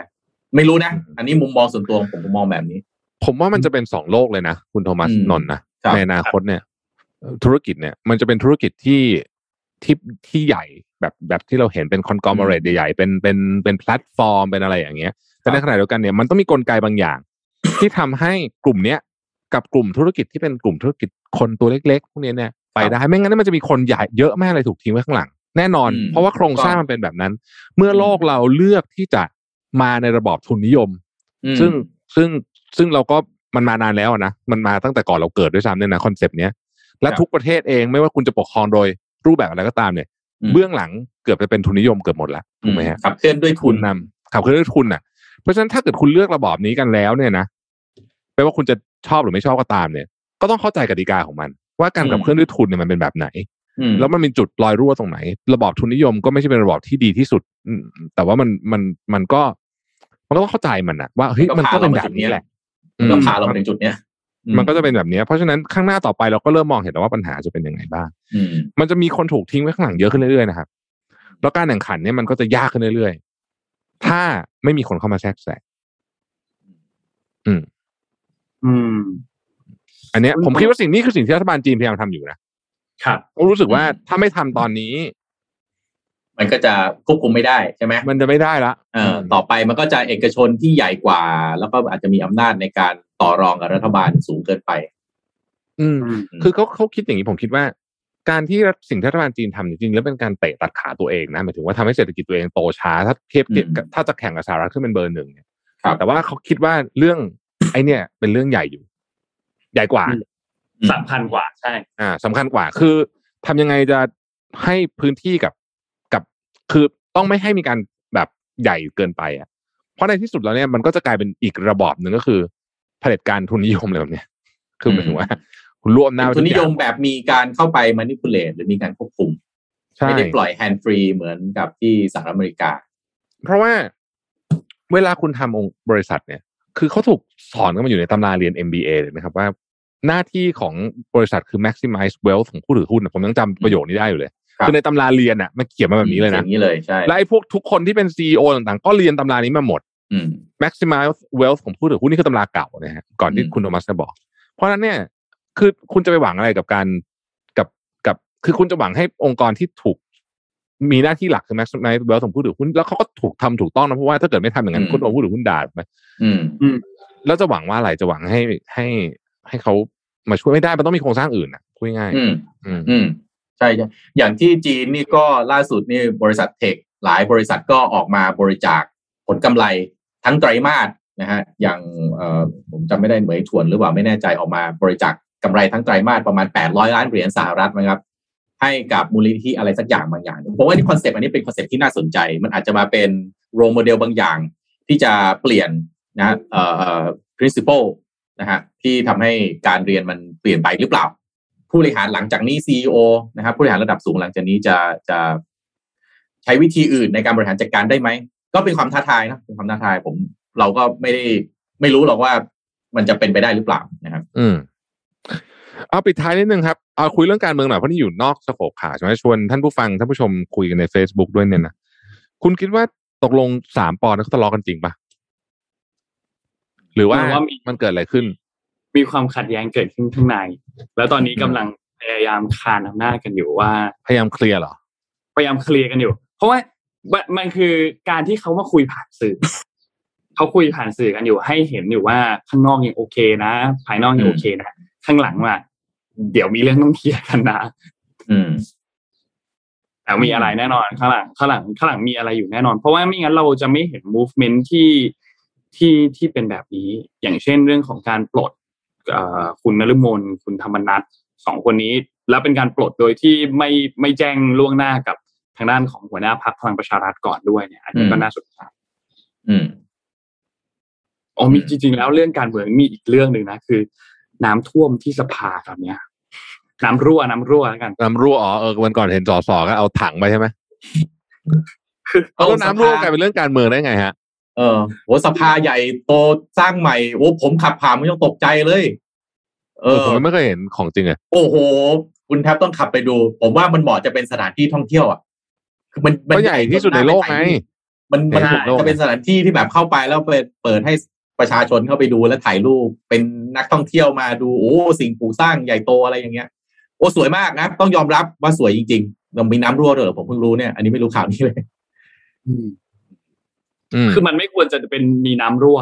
เพราะเพราะรัฐสภานี้ เท่าไหร่นะครับหนึ่งหมื่นสองพันล้านบาทประมาณนี้มั้งเออทำไมเราต้องทำอะไรให้มันใหญ่โตขนาดนี้ด้วยนะแต่คือรู้ว่าแบบใช่โอ้โหรั่วจริงจังนะฮะรูปแล้วผมรั่บอกเลยจริงๆว่าใครที่ทำก่อสร้างจะรู้ปัญหาหลังคารั่วแบบเนี้ยไม่ใช่แก้ง่ายโอ้ยเรื่องไม่ใหได้ญ่แก้บางทีง่ายๆต้องรื้อปูใหม่ทั้งหลังคานะโอ้ผมเคยไม่ผมเคยๆไม่ใช่าแล้วเรื่องเล็ก ไม่ใช่แบบอืมโอ้ย อุดนี่หายไม่ไม่ไม่อันนี้อันนี้ยากอันนี้ยากอืมเรื่องยากเรื่องยากก็นะฮะน่าติดตามตอนนี้ตอนนี้ถ้าสังเกตฝ่ายค้านนะครับ ฝ่ายค้านนี่เรียกว่านั่งอยู่บนปูตีขิมรอ รอดูความขัดแย้งที่เกิดขึ้นฝ่ายค้านจะห็เขาลงพื้นที่เตรียมเลือกตั้งแล้วเดี๋ยวเลือกเขาตั้ไม่งแล้วเลือกเขาตั้งปล่อยไม่ต้องทำอะไรแล้วตอนเนี้ยปล่อยให้ทะไม่เลาะต้องเองไม่ต้องออกมาพูดผ่านสื่อไม่ต้องต้องแล้วพยายามตีกระแสตอนนี้เหมือนทำคะแนนนะเพราะว่าก็เหมือนกับก็เล็งกันเนาะว่า น่าจะได้เลือกตั้งกันแล้วหรือเปล่า นะ มีโอกาสใช่ไหมก็ผมคิดว่ายิ่งความขัดแย้งของสามปอเนี่ย เยอะเท่าไหร่เนี่ย โอกาสยุบสภาเร็วขึ้นเท่านั้นแน่นอนอันนี้ชัวร์อืมคือคือถ้าขัดแย้งกันจริงแล้วว่าเยอะเนี่ย ผมว่าอีกไม่นาน อีกไม่นานน่าจะน่าจะเห็นการยุบสภาแน่นอนอืมชอบรูปนี้มากเลยแล้วก็ตอนเนี้ย ผมถ้าเกิดว่าใครติดตามการเมืองหน่อยก็จะรู้ว่าตอนเนี้ย ทุกคนเนี่ยเอ่อทุกคนจริง ๆ คือทุกพักเนี่ยนะ ลงพื้นที่กันหมดแล้วนะฮะอืมหมายถึงว่าลงพื้นที่ เอ่อหาเสียงกันหนักเตรียมตัวแล้วแล้วอะหนักแล้วอะอ่าใครเตติดรียมตามตัวแล้วเพราะว่าเพราะว่าสำคัญเลยว่าถ้าเกิดว่ากฎกติกาการเลือกตั้งเปลี่ยนไปเป็นเนี่ยบัตรสองใบอะไรพวกนี้เนี่ยอืมเอ่อต้องมีเอ่ออะไรนะสอสอพื้นที่ ให้เยอะที่สุดที่จะเยอะได้ ถูกนะครับถูกถูกถูกไม่เพงั้นราะว่าก็จะจะเปลี่ยนหนึ่งร้อยกับหนึ่งร้อยเป็นสอใช่เขตสิบร้อยแล้วก็สสบัญชีรายชื่อหนึ่งร้อยและอย่าลืมตัวแปรสำคัญ คือสวสองร้อยห้าสิบด้วย ที่ยังใช่มีมีอำนาจในการอ่าเตือนพักเพราะสเฉวพาะการยังอยู่ อืมพักสวยืนยืนยืนหนึ่งอยู่แล้วฮะอันนี้พักนี้ใหญ่แต่ที่อีสุดเวนในสวเองเนี่ยก็เริ่มเห็น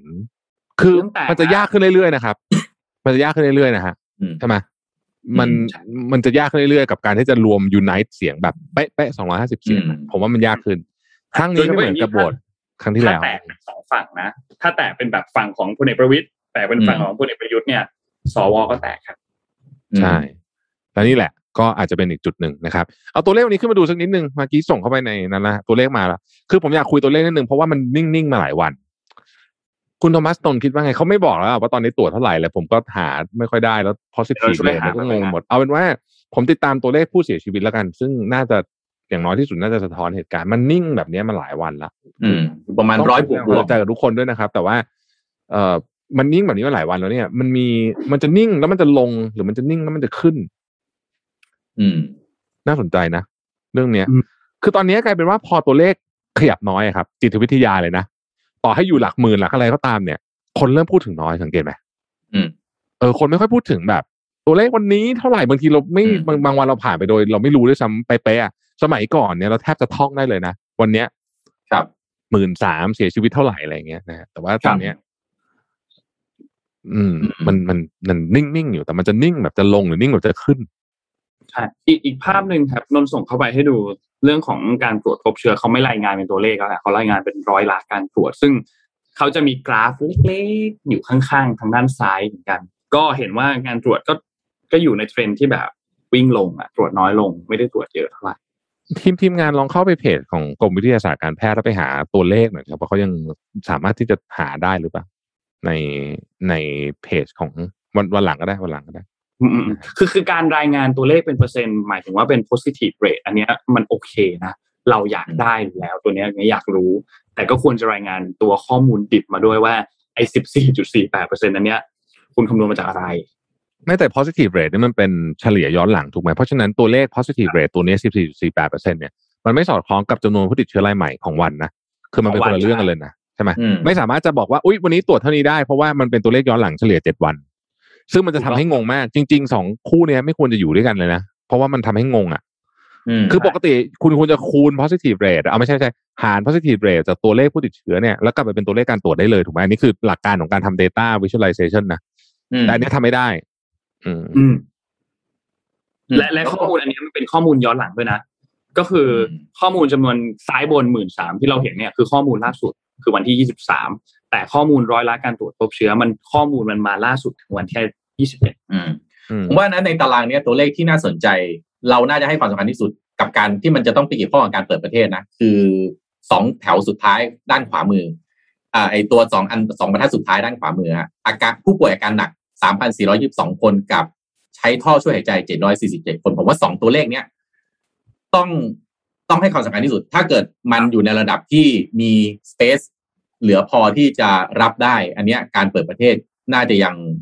รองรับหากมีผู้ป่วยสูงมากขึ้นที่อืมเพราะว่านี่คือ critical ใช่ไหมฮะ คือจำนวนผู้ป่วยใช่ติดเชื้อติดไป อ่า ติดไปแต่ถ้ามันไม่ไหลมาเป็นอาการหนักกับต้องใช้ท่อช่วยหายใจ ผมว่าอันเนี้ยคือยอมรับได้อะพูดตรงๆ แต่ถ้ามันไหลมาตรงนี้ตรงนี้สูงขึ้นเรื่อยๆสูงขึ้นเรื่อยๆหรือตอนนี้เนี่ยมันเกิน capacity ที่ ระบบสาธารณสุขของบ้านเรารองรับได้แบบเนี้ย อาจจะไม่ไม่ไหวไม่เหมาะที่จะเปิดประเทศอืมครับวันก่อนเพิ่งคุยกับเพื่อนหมอที่อยู่หน้างานนะนะครับ ก็ถามว่าเป็นยังไงบ้างเขาบอกว่าเอ้ยตัวตัวเลขคนน่ะเข้าโรงพยาบาลเนี่ยน้อยลงจริงๆนะหมายถึงว่าช่วงก่อนหน้าเนี้ครับน้อยลงจริงๆแต่ว่าตอนเนี้ย มันทำท่าเหมือนอาจจะเยอะขึ้นอืมหมายถึงว่าเยอะขึ้นจากจุดนี้นะอืมนะฮะ ก็ใครใครอยู่หน้างานเล่าให้เราฟังนิดนึงว่ามันเป็นอย่างนั้นจริงเปล่าเพราะว่าคือดูตัวเลขพวกนี้บางทีมันไม่สะท้อนร้อยเปอร์เซ็นบางที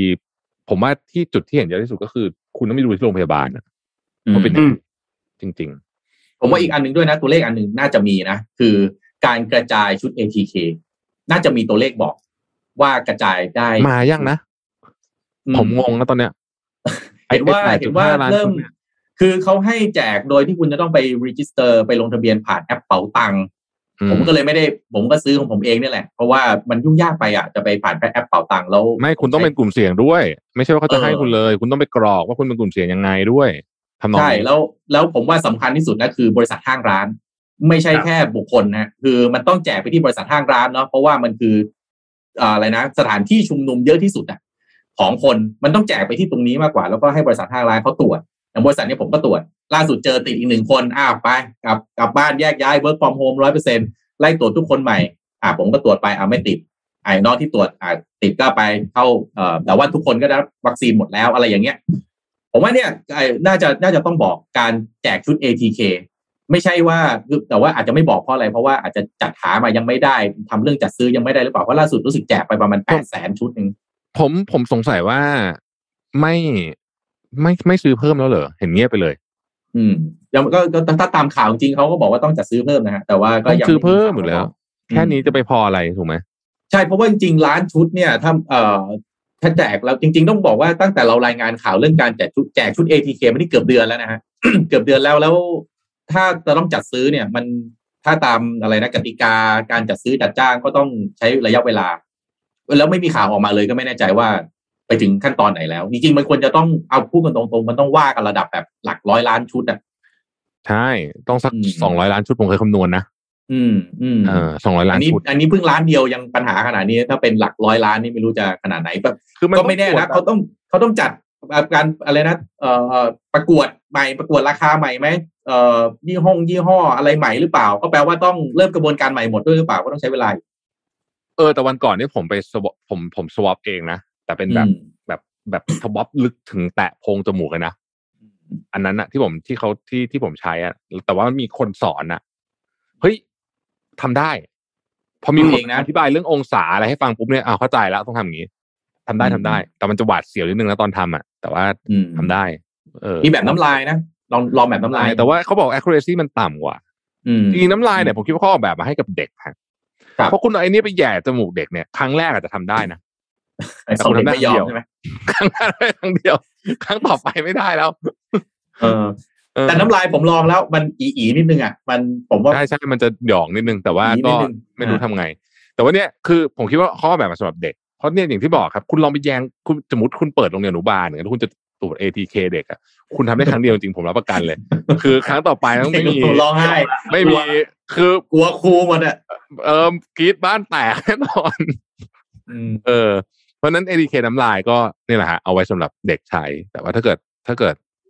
เออผมผมผมก็สงสัยเทคนิคนี้เหมือนกันมีคนคอมเมนต์หลายคนแล้วเพราะมันแตะปุ๊บอะน้ำตามันไหลเลยอะเป็นไหมอืม อืม มันเหมือนแบบ ไม่ต้องแล้วอันนี้คือแต่คุณต้องหมุนเองช้าๆห้ารอบ อืม น้ำตามันแบบไหลแบบไม่หยุดเลยอะเพราะว่ามันเหมือนผมคิดว่ามันเป็นออโต้เลยนะอืม อืมเพราะพยาบาลสอนผมต้องหมุนนับหนึ่งถึงสิบห้านะครับโหหนึ่งถึงสิบห้าเลย เหรอเออนับหนึ่งถึงสิบห้าจริงๆพยาบาลสอนต้องหมุนหมุนหมุนแต่ว่าถ้าไปดูรู้สึกหมอโอ๊กมั้ยหมอโอ๊กแฟนแฟนคุณโอปอล์ฮะอ่าแกสอนนะวิธีแยงเพื่อไม่ให้รู้สึกเจ็บอะจริงเหรอมีวิธีไม่เจ็บด้วยเหรอใช่ใช่ใช่แกสอนแกเอ่อบน YouTube อะลองหาดู แต่ผมยังไม่ได้ลองตามวิธีแกนะ